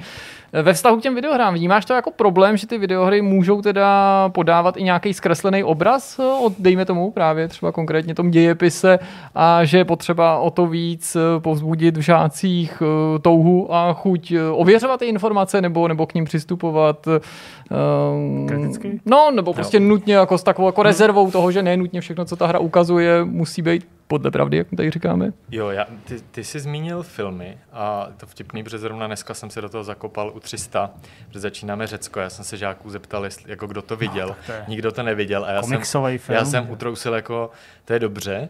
A najednou se začne to celý špatně, jo. A já jsem říkal, a ty jo, takže prostě teď, teď budou koukat na 300, protože já jsem o tom řekl na hodině, to jsem jako idiot. Nevadí.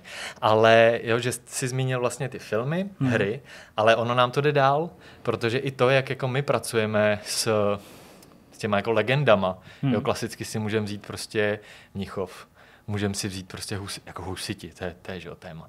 A, a ano, máme tady nějaký filmy, který, který z dob komunismu nám jako ten obraz nějak upravil, ale ono je to mnohem hlubší. Že si myslím, že se nebavíme ani tak o tom, jestli ten problém je o hrách, ale o tom, jak k tomu, kterému zdroji přistupujeme. A to, co si myslím, že je jeden z úkolů školy, je učit žáky hodnotit zdroje. Mm-hmm. A je to mnohem důležitější, než hej, jestli budou umět poznat všechny organely v buňce, tak to mě fakt nakonec nezajímá, upřímně, jako vystudovaný učitele přírodopisu. Ale jestli budou umět porovnat, z jakého zdroje si to zjistit, mm-hmm. a ta škola je naučí, že Wikipedie je super první zdroj, ale pokud se o to téma fakt zajímám, tak bych neměl zůstávat u ní. Tak to si myslím, že je mnohem důležitější. A, a stejně tak to platí i s těma historickými reáliema. A pokud si, ten, si to dítě bude mě teď nenapadá, tak teď vycházejí nějak ty nový Strongoldy, že jo, který, hmm, který jsou hrozně jasně. špatný. No, nebyly úplně dobrý. Ne? A pokud toto dítě jako povede k tomu, aby zase to vzalo jako nějaký odrazový můstek mm-hmm. a zajímalo se víc z nějakých relevantnějších mm. zdrojů, tak je to dobře. A měli, by, jako měli bychom ale to říkat nejen o těch hrách, ale i o těch filmech a vlastně i o tom jako narrativu těch dějiných událostí. Hmm. Jo, že to je prostě jenom hmm. nějaký jeden výklad. A přijde ti, že je to idealistická vize, nebo je to něco, co funguje? Protože ty to budeš mít k tomu mnohem blíž přirozeně než my, ale já mám pocit, že v posledních letech se opakovaně mluví o tom, že eh, školy se nemají snažit, ale možná dokonce už snaží dávno o to, aby žáci jenom nebiflovali informace, ale aby si je uměli samostatně vyhledat, právě jak si o tom mluvil ty, ověřovat, aby vlastně víc byla hodnocená nebo, nebo vštěpovaná ta eh, soběstačnost a ta snaha najít tu informaci, než jí mít nutně memorovanou ale já na druhé straně často se o tom s někým bavím, prostě se svýma vrstevníkama, tím, že už mají třeba svý děti, byť ještě třeba předškolního věku. V kontrastu s tím, co my často vidíme v chatu, když se k nám připojí nějaký mladší diváci, mám pocit, že, a možná jsem příliš kritický, nebo, nebo, nebo to vnímám na základě špatného vzorku, že se vytratila i ta snaha to memorovat, ale navzdory těm jako neuvěřitelným možnostem, který nám dává internet a zdroje, které jsou nám zdarma dostupný na kliknutí, eh, jako nepozoruju nějaký velký pokrok ve snaze získat si soběstačně tu informaci sám, protože kolikrát lidi vyvinou neuvěřitelný úsilí nes, jako velmi jako špatným směrem, že se ptají na otázku, kterou by jim jednoduše zodpověděl třeba Google a ptají se na to někde na diskuzích lidí, tam to schání informace a ta informace je přitom snadno dostupná. Tak vlastně se chci zeptat, jestli to snažení tím směrem, který si popsal ty, je jako skutečně jako funkční a jestli to je efektivní. Moc dobrá otázka. Dáme si takový historický okénko. je to moje oblíbený téma, je to hrozně smutný téma. Kolem roku 2425 byly u nás zavedeny tzv. rámcový vzdělávací programy. Zjednodušeně řečeno, nový osnovy. Rámcový vzdělávací programy, když to hodně jako zkrátím, říkají, tady je nějaký obsah, který byste, a teď mluvím o základkách, který byste měli prostě do té devítky nějak odučit. Kdy to odučíte, jak to odučíte, je v zásadě jedno. Vůbec nemusíte učit prostě chemii, přírodopis, zeměpis odděleně. Udělejte si jeden předmět science, nám je to jedno.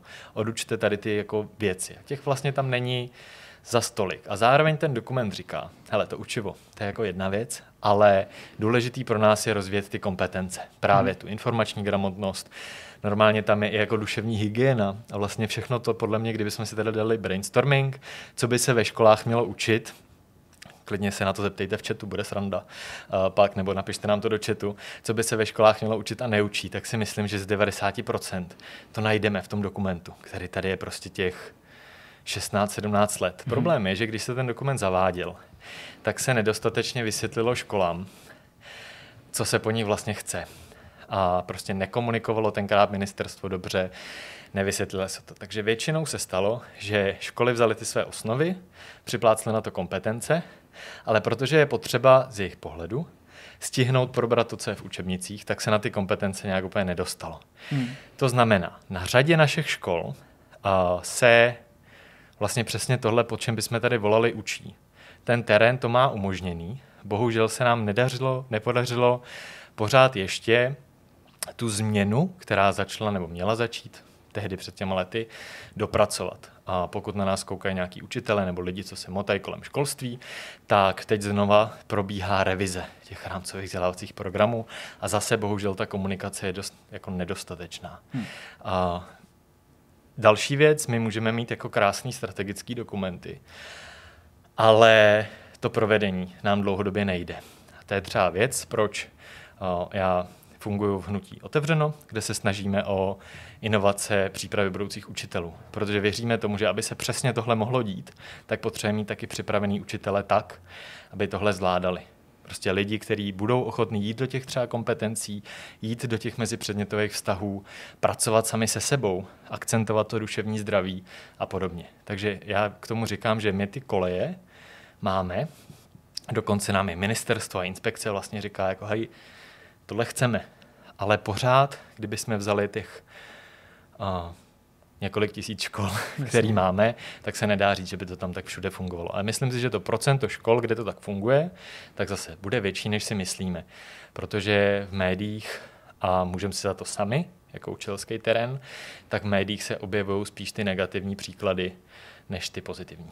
Ty jsi teďka mluvil o tom, že uh, musí být připravení ty učitelé. Já to zase vrátím k těm videohrám. Zmiňoval si, že v kabinetu je to super a že už si hráči uh, vyměňují s učitelem a svoje nějaké zkušenosti a tak dále. Ale přesto, zcela nepochybně si musel narazit i na postoj třeba, řekněme, ještě starších kantorů, ke kterým ty hry třeba ještě jako nepromluvají, nebo vlastně už nemají šanci tolik promluvit. Teda já nevím, jestli takhle jako Ale je. já si myslím, že vůbec. Vůbec. Protože jako fakt já jsem se jsem setkal měl... žádnou kritikou, typu prostě jako, jako Ne, to neříkám. ale prostě ty tam, ty tam učíš na základě prostě toho, jak tam jako střílejí prostě ty, ty lidi, ty, ty další virtuální postavičky, co z nich vyroste, to, je, to, to jako nedělají. To, to, Ale to se to, fakt to, to si myslím, že je hlubší a že Aha. to je jako je jinde.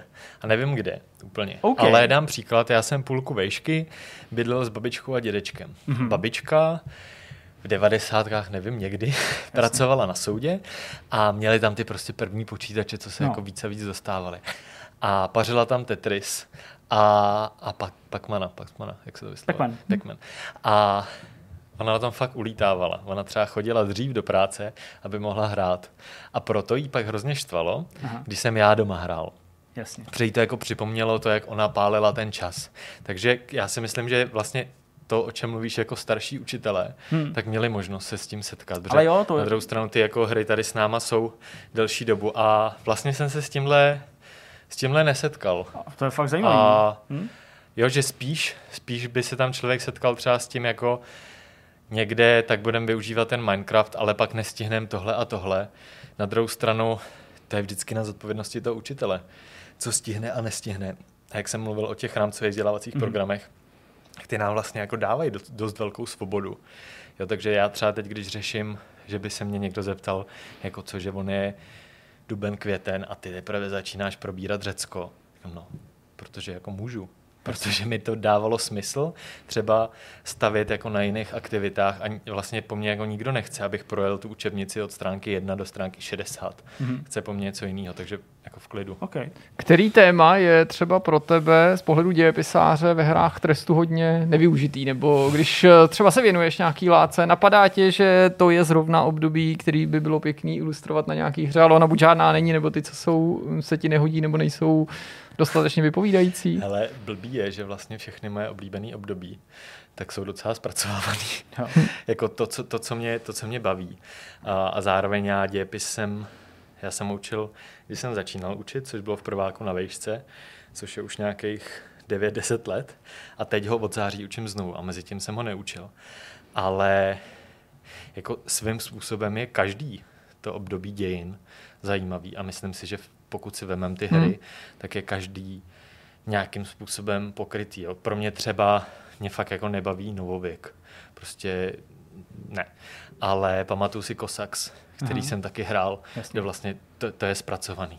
Hmm. A co třeba ty naše vlastní dějiny, protože logicky ty nemůžou být samozřejmě zmapovaný, tak jako mm, to činí ta zahraniční produkce a věnuje se třeba nějakým jako atraktivnějším regionům pro mezinárodní nebo z pohledu mezinárodního hráče. Tady si nedokážeš představit, že by to mohla být docela příjemná berlička, pokud by eh, jsme měli nejenom KCD a pár dalších, ale kdyby tady byly desítky titulů, které by mapovali vše od knížat až po Sálím, revoluci 89. Přesně. Ale zase je otázka, jako jak by to mělo vypadat. Jo. Já, si prostě, já si pamatuju, jak jsem, jak jsem byl nadšeně v Age of Empires z Beranidel uh, stavil vozové hradby a našel jsem na netu nějakou mapu, která šla stáhnout. A vlastně co jako chcem, co chcem v těch hrách a v tom dějepise teda, teda ukázat. Hmm. A pro mě by třeba bylo zajímavý vlastně to, co třeba přináší to Kingdom Come, uh-huh a byť to má svoje historické jako limity a všechno, doufám, že se nekouká pan Vávra, nevadí, ale třeba to, to co tam je o klášteře, a ta mise, která prostě všichni z ní brečej, já jsem nedivím, a já jsem křtěný a jezdil jsem několik let do jednoho vlastně z nejstarších klášterů, a, co je v Čechách, do Tepelského kláštera. A trávil jsem tam třeba Velikonoce, takže vlastně ten režim, který je v té hře, tak já znám a vlastně mi to přišlo, hele, to je super, tady to můžeme tady to jako na tom, až to jednou budu hrát, tak můžu s těma dětma fakt jako projít tu misi a ukázat jim to. Nebo třeba to, co tam bylo rozebraný uh, o té, jak tam je ten jakoby inkviziční proces, mm-hmm. tak vlastně tam mě ani tak nezajímá, že ukážu, co měli na sobě, nebo jak vypadala ta krajina, ale jak ty lidi uvažovali. A že v tom to je zajímavý. A to se, to se jako ukázat dá, stejně jako se to dá asi ukázat i v dalších hrách, které máme. A dá se to ukázat i mimo ty hry, jakože Um, teď jsme vedli takovou jako zábavnou diskuzi na Twitteru. Se objevilo vlákno, kde nějaký středoškolák psal, jako pane bože, ať už učitelé přijdou na něco jiného, než je skupinová práce. Mm-hmm. A zároveň často slyšíme takovýto frontální metoda furt převládá. To nám ukazuje, že každá metoda, pokud to postavím jenom na ní, tak je blbě. Jo. Sebelepší metoda, pokud budu v té výuce využívat jenom to, tak začne nudit, štvát, nebude efektivní. A pravděpodobně, pokud bychom měli školu, která bude svoji výuku stavět primárně na hrách, tak budeme strašně překvapený, jak ty pubertáci budou fakt, ty pro, pro boha, už nám dají normální výklad, ať jako pracujeme s učebnicí. Fakt si myslím, že by to tak bylo. Hm. Jasně, jasně. Uh, jsi populární učitel díky tomu, že, díky tomu, že používáš videohry? Já nevím, jestli jsem populární učitel. To, uh, vědět, ne? to přece to je takový poslání těch učitelů zjišťovat, co si o nich ty, hele, ty žáci říkají. To myslím, že poslání učitelů je ukázat... Já to beru samozřejmě s velkou nadsázkou. Ale můžu říct vtipnou jako věc. Mám třeba se kouknou, no tak nevadí. Uh, mám ve třídě partu kluků, Aha. který jako nepovedlo se nám takový to jako navázat ten nějak víc ten kontakt, mm-hmm. jako mhm. pobavit se. No a najednou jsme zjistili, že oni hrajou lolko, začíná já hraju lolko a tak jsme tak jsem jim dal nějakou motivační tu, že prostě když budete dobře fungovat na hodinách, na těch onlinech, tak si pak můžeme zahrát. A tak jsme hráli rank, uh, rankedy jsme nehráli, hráli jsme jako uh, 5v5. Mm-hmm. No a najednou, když ti tam zazní ta jako věta, pane učile, díky, vy jste mi zachránil život, tak je to fakt vtipný. Že? to, je, to je docela to, to, to, je asi věta, kterou jsem nikdy neřekl. A asi kdybych ji dřív slyšel, tak bych si ji dal do souvislosti něco jako padám na, na, na vycházce jo, jo, jo. nebo na škole v přírodě do rokle a škol, třídní učitel mě chytne za ruku v poslední chvíli. A zároveň já si pamatuju jako ze svý docházky, že jsme měli, s okolností to byl taky dějepisář teda, který hrál Down of War. Aha. A pamatuju si, a bylo to podobně motivační, že jsem musel jako nějak zamakat. Uh, já jsem tuším snad tenkrát i pomáhal dělat nějaký podklady do hodin, mm-hmm. že mě ten dějepis vždycky bavil a že si pak zahrajeme. Jenže on mě rozsekal v prvních deseti minutách. Prostě já jsem vůbec jako neměl šanci a pak už jsem s ním nehrál, protože mě to nebavilo. Chápu. Cítíš sám sebe jako mm, někoho, kdo mm, jako představuje nějakého kantora 21. století v tomhle uvažování, který si, myslím, tady na té ploše těch eh, přibližně 30 minut teďka jako reprezentoval? Je to jako myslíš, eh, ne ve smyslu, že bych chtěl, aby si řekl, o já, já jsem nejlepší, hmm. jsem borec, ale spíš jako je to, je to jako nějaký otevřenější uh, styl, ke kterému prostě učitele směřují i u nás? Ale já si myslím, že to, co jak jsi ty zmínil to poslání, mm-hmm. tak vlastně, že ty věci, které jsou důležité v té učitelské práci, tak jsou furt stejný. A v tom jako 17. století, když uh, Don Bosco v Turíně pracoval s dětma ulice, nebo ve 20. když Makarenko tady uh, v koloních trestaneckých prostě s propuštěnýma klukama dělal nějakou pedagogickou práci, tak i teď. A že to důležitý je uh, jako být respektující k těm dětem nebo k těm lidem a dávat jim prostor, aby zažili úspěch, aby jako poznali své silné vlastnosti, vyzkoušeli si je, aby, aby získali i ten respekt od ostatních. A že tohle přetrvává. A já spíš, spíš než jako, já nevím, jak to řekl teď, ale a, pro mě je tady spousta jiných takových učitelů a řada těch, který bych, bych tak asi označil, tak jsou mnohem starší. A jsou to prostě lidi kolem padesátky klidně, který hmm. jsou fakt skvělí učitelé a který já bych hrozně chtěl, aby takhle oni byli na těch piedestalech a ukazovalo se na ně a říkalo se, tohle je ten učitel. Jako tohle je prostě borec. Tohle je, tohle je prostě ženská, která šla učit uh, před 89. protože jí štvalo, jak se všude lhalo. Hmm. A ona řekla prostě, já tady můžu ovlivnit postupně po 20 nějaký jako děti, aby nevěřili všemu, co se píše v rudém právu. A ženská, která si jako udržela tenhle pohled. Prostě to je učitelka, která jako má pár let do důchodu, ale když my jsme na konci školního roku si šli sednout a zapíjel se školní rok a tak, tak ona říká, no já už teď přemýšlím, jako co budu od září dělat jinak, jak zlepším tu svoji práci. Já tam si říkám, si, no tak tady se da neinspiruje. Hm. Pěkný, pěkný, pěkný závěr, myslím. Dobrá, tak jo. Tak Díky moc krát, jo, že jsi přijal to po, tohle pozvání. Posral. My hrajeme s jednou, s jednou kolegyní takovou hru, že si navzájem říkáme slova, které musíme použít v rozhovorech. Aha. Já jsem na to úplně zapomněl. Takže žádná drinking, Ale můžeš ho, to, co to bylo za strašný slovo, tak nám to řekni. Čekaj, tak budete, Do jaký, to... V jaký souvislosti lze použít třeba slovo dikobraz v rámci tohoto toho? Jo, jo, ne, ne, tak uh, jestli tady budeme dělat nějaký jako BTS, tak já bych tady chtěl poslat vzkaz Pavlíně Loňkový, což je jedna z těch učitelek, 21. století, skvělá ženská lektorka a prosím tě, Pavlíno, teď nyní používám rozcvičku a vrata a omlouvám se, že jsem to nezvládl v rozhovoru, asi pusy popel na hlavu, ale tahle chvíle je pro tebe. Já ti za ten výkon uděluju trojku, ne za ten rozhovor, ale za to uplatnění těch klíčových slov, protože zajisté uznáš, že ano, jako naplnil si ty podmínky toho, kdyby to byl nějaký test, ale bylo to trochu, trochu laciný. Trochu laciný. Ale... Moc krát díky, že jsi přijal pozvání do toho, do toho rozhovoru. Děkuji za pozvání, bylo to moc milý. No a teď už eh, jdeme pouze na další část tohoto vidcastu. Tak, uh, jsme konečně na závěru, konečně pro vás určitě, protože myšmaš je to první, co vás všechny zajímá. Na závěru. Na uzávěru. Na, zá, na uzávěru, no. Jsme na uzávěru. Jsme prostě na konci. 167, ne, uzávěr je lepší. Můžeme uzavřít, protože se uzavírá, tak je to uzávěr přece. No a my si musíme říct, musíme, musíme si říct, co jste zažili tenhle týden. Uh, ne, není to žádný jako nepovinný kolečko, je to povinný jo, teďka. Nikdo, nik, nikdy se nesmí stát. Změnili se pravidla hry v Nikdy se nesmí stát, že nikdo nic nemá. Uh, už budeme mašit. Uh, a já se musím zeptat, Zdeňku tebe, co jsi tenhle týden zažil a co by si chtěl předat dál dalším mm-hmm divákům, dalším generacím klidně. No, já bych hlavně chtěl předat už uh, svůj starý byt uh, majiteli, aby jsem se o něj nestaral, takže to mě čeká zítra z vašeho pohledu, se to stalo minulý pátek. A nebo nestalo? ne, to se, to se, to se stalo, uh, takže, takže na to se těším, abych měl jako už tuhle věc krku, hmm. protože uh, to znamená, Břeme že velký. musím do Prahy jezdit autem, když jako řeším ještě nějaké takové záležitosti, protože to vyžaduje tu cestu na ten zličín, že jo, nějaký nestandardní časy a tak dále, aby se nemusel jako jezdit uh, na nějaký smíchov, na vlak a tak. Takže, Jak by řekl Jonathan Frakes, zabouchl Zdeněk dveře za touto kapitolou svého života, anebo předčasně zvonil příští- klíčemi? Přesně, to se, to se dozvíte uh, ne na konci pořadu, ale příští týden. Takže na to se těším, to je teda věc, která se ještě nestala, ale z vašeho pohledu už se doufám fakt stala. Uh, to tak nějak jako orámuje tu skutečnost, že teda už opravdu nemám jiný domov než Plzeň a to je jako uh, docela příjemný. Se nám. Uh, to ježdění do Prahy mě baví uh, tím vlakem, je to jako fajn, fakt se mi to líbí, jsem potěšený, jak ty vlaky fungují, jak ten internet tam běží prostě a pohodlný místečko na počítači, mm. můžu popracovat a tak dále. Tak to se mi jako líbí hodně.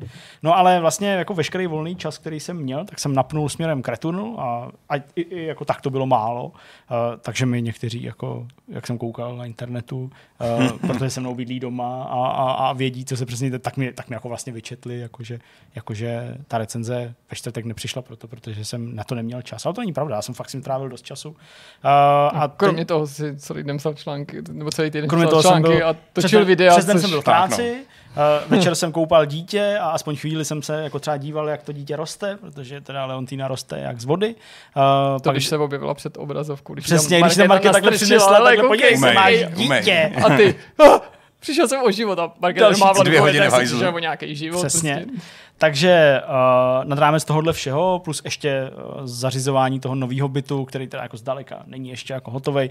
Uh, máme on co nájemníky, se tam objevili mravenci, mm. uh, takže Ferda. tam je, no, takže jsme Ferdu zasypali nějakou moukou, nebo co jsem na to se internetu našel, jakože nemají překonat, tak ty si s tou vůbec nic nedělají. Tam si To mravenci snědli tam se, se oni, tam, oni tam prostě udělali své jako cestičky. Ne, jako fakt Řízky. prej, prej jako, pře, jako, hele, fakt jsem na nějakým jako babský rady na internetu, jo, Nebaze. prostě takových těch jako deset, deset způsobů, jak se zbavit mravenců v bytě, tak uh, jedna z těch věcí prostě mouka, to je nepřekonatelná bariéra, jo, prostě na mravence tím neprojde. Říkám, to je mouka, tak Ty jsi vlastně vyrobil pláště. mouky, mouky mám hodně, tak jsem to prostě vysypal do té spáry, tam prostě jako uh, u nějaký myčky, kudy nám tam chodí, tak jsem to jako vysypal. No, za dvě minuty tam prostě byly prostě udělané cestičky. Cestičky, jako jak Mravenci prostě chodí po té mouce, že jo, tam. Přesně. To, tyhle články píšou mravenci právě. Pravděpodobně. Hlavně ne takže, mouku. takže to musíme nějak vyřešit asi jako drastičtěji trochu, ne, že bych eh, měl něco proti mravencům, ale v bytě fakt mít A nepotřebuji. já neprospívaj, ne? Jakože pavout se, že si říká, že chytají mouchy a takové věci, No, ale mravenec... jako k ničemu asi. Tak, no, jako, no. Tam jdou prostě Chudáci mravenci, ale teda, jako musím Why? říct, že vlastně jako jeden z těch jako uh, důvodů, proč se tam objevil, to jsem se jako všim poprvé, tak bylo, když jsem jako asi dával něco do lednice, tak, tak, tak asi něco upadlo. Hmm. A to něco uh, byl kus nějakého jídla a právě když jsem jako večer jsem si šel pustit, prostě, pustit, natočit vodu a že se jako napiju, tak jsem si všiml, že jsou jako na zemi a ještě jsem měl čočky, takže jsem to ještě viděl, pokud bych to neviděl bez Páče. čoček. A jsem jako koukal, že tam je jako ta, ta věc, a protože holky nebyly ještě doma, byly ještě jako u, u jako babičky, že? tak uh, jsem říkal, tyjo, to, to, je, to je experiment, to prostě musím nechat. A šel jsem spát a ráno jsem se probudil a oni byli skoro už u té zdi s tou věcí, což byl prostě kus nějakýho, nevím, Řízek nudle nebo něco takového, prostě, jo, jako nevím. A byli s tím, a byli s tím skoro až u zdi. A říkám, tyjo, vy jste dobrý. A jsem tak říkal, A sebral jsem to a hodil se no, já jsem pustil vysavač a vysál jsem.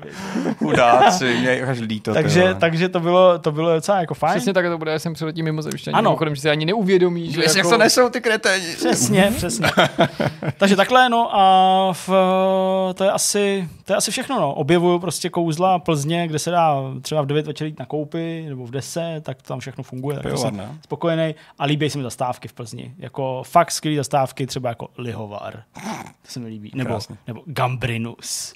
To jsou takový jako zastávky. Tak my tady máme taky. Kohinor a takový. Kohinor že- tady vlastně, máme je propisky a oni mají pivo, že? Tak to se No, nedá měřit, ale jasně. s tím. Takže, takže to mě jako Drinopol. potěšilo, takže když prostě, když prostě jedu a je to jateční, Hmm, je. Gambrinus, jo, a takovéhle věci, tak to je docela Tak když ty zabíjačky postupně až do té hospody, že? Tak to máš Přesně. Na každý cestu. si něco vezmeš a na konci Jitrnice, docela hostina. na konci, na konci vezeš do vlaku a jdeš do A Prahy. jdeš do Prahy, přesně. Takže tak a vlastně víc, víc toho fakt eh, nemám, protože prostě to bylo taky hodně hektické. Toho víc nejde, máš určitě Viděl jsem, pásmo. viděl jsem Titanic, viděl jsem Titanic asi tak na, na sedm dílů jsem ho viděl. A ty to předtím vůbec neviděl. A jo, kolikrát, jak ale už jsem to prostě Já to neviděl, teď, že jo, už jsem to neviděl třeba nevím, 10 let a viděl jsem, že to na HBO, tak jsem to pustil a pustil jsem to z origi- v originále, což jsem myslím asi možná nikdy v originále to neslyšel. Taky ne. Takže, takže jsem to pustil asi jako na desetkrát, uh, jsem to jako zhlídnul, tak to bylo docela vtipný. A zjistil jsem, jak jako hloupá je ta linka z té současnosti v tom, jako naroubovaná, že bych ji tam jako S tou bábou, jak vysvětluje, co se stalo. Ano, s tou, s tou bábou. s tou asi 95 letou no. paní. Poslední dva diváci z řad domova důchodců právě vypli znechuceně vidcast. No, tak to mě mrzí, No, takže to, takže Realita. s tou, s tou bábou mi to prostě nepřišlo úplně vlastně jako, vlastně jako, jako tak keči, jak se to třeba zdálo dřív. No. Takže to je všechno. Já jsem ani neviděl, ale rozkoukal jediný film. Se teda jako- jak už ani ne- neříkám, že jsme něco No to je, to je prostě na Ne, pokračování. prostě tak já na jsem jiné pokračování, věci no. taky sledoval, ale tak nemůžu tady každý týden říkat, že sleduju stejný seriál nebo něco podobného. Takže se jsem se nemůžeš, no. pokusil zdolat, ale vždycky jsem u toho usnul. Uh, film Utajený pasažér na Netflixu je to k dispozici. To někdy, že jde do Plzně vždycky, jízdenku. Možná jste to viděli, protože teď je to třetí, či, třetí nejpopulárnější v Česku, podle To takového toho jejich top ten. To je fake Ale prostě. mě by zajímalo, jak se tam dostalo do toho top tenu ten uh, Too Hot to Handle zase, no ale to je úplně na jinou debatu. No, a se Utajený pasažér, podcastu, tak asi vím. OK, je film, ve kterým prostě lidi letí do vesmíru někam na Mars nebo A prostě jsem byl fakt opici. unavený, ale zjistí během toho letu, je to tříčlená posádka, mise na Mars, Zabali kočku určitě sebou. v průběhu toho letu zjistí, že mají prostě v nějakých jako zavazadlovým prostoru nebo v nějakém tom černýho pasažéra. Že to mají prostě chlapa, který tam zůstal. Aha. A teď jak se tam dostal? Ten se tam schoval se tam schválně, nebo, nebo toho tam zapomněli, protože to nějaký technik se ukáže, to ještě není žádný spoiler. A to mi přijde, že je docela dobrá premisa, ale možná to bylo tou únavou, nebo možná jsem zrovna nebyl Hmm. v dobrý náladě, ale jako nebavil ten, to nesouviselo to jenom s únavou, ale to, že jsem u toho vždycky odpad. Nebavil jsem se tak, jak jsem doufal. Je to takový jako středně dobře obsazený. Je to zjevně, když se podíváte na takový ty filmy od Netflixu, ten, Napadají takový strašně nekorektní, no promiň. ten film, kde se snaží jako víc napodobit tu velkou produkci. Chci jenom říct, že tam hraje Tony Collette, což je fakt dobrá herečka, Jo? i když já ji teda jako moc nemusím, ale je dobrá, jako to je všechna čest. Hraje tam Daniel Dae Kim, toho můžete znát uh, z Lost, z toho seriálu, takový ten koho? Korejec, že Aha, jak tam to byl s tou manželkou. Jasně. To žádná hvězda není, ale známe je a hraje tam Jim. Anna Kendrick, tu teda taky moc nemám Anna rád. Kendrick. To mám rád. Ten film se ale chystám dokoukat. Chystám se si na to udělat čas.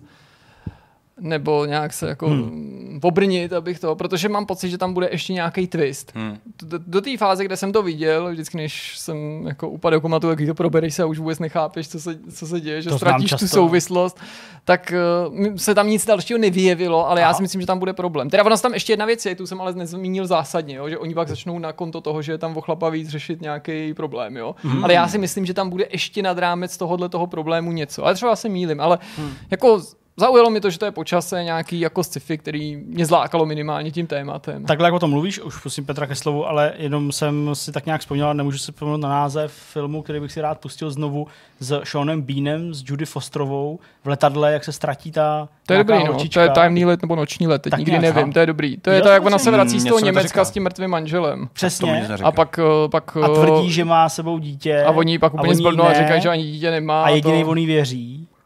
No, jako to je...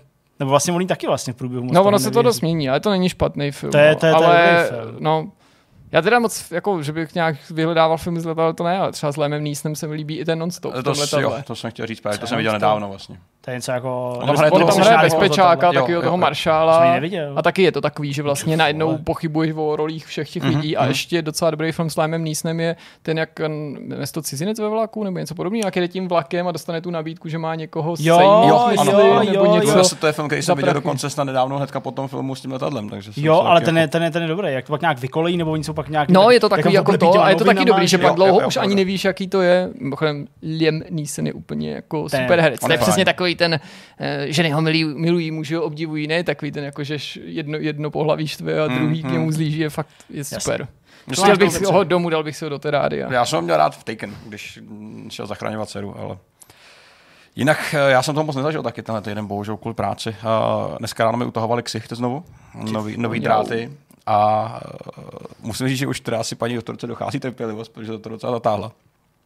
Takže mě to utáhlo tak se moc. to jako popohnat. Říkal si, hele, už to trvá docela dlouho a jako potřebuji zase jiný klienty, tak na trošku máknem. Ne, nevím, asi je to standardní jako procedura, ale jak to utáhla, tak mě začala bolet hlava. Mám vlastně migrénu od rána. Nevím, jestli to vůbec je fyzicky možný, že když Je ti myslím, to že- si to si- sakra. to si bych Ale- řekl, že jo, fakt ale jo, lidi ty. mají migrénu z toho, že mají třeba příliš těsný ponožky. To je pravda vlastně. No, Takže jako jsem když ti utáhne něco v hubě. Možná mi utáhli oběh, tak nějaký, ně, nějaký oběh, nevím jestli krevní nebo, nebo, nebo oběd možná. Tak mě bolí mě vlastně až někam ke krku, vždycky první tři to nějak tahá, takže jsem takový jako polobotomy.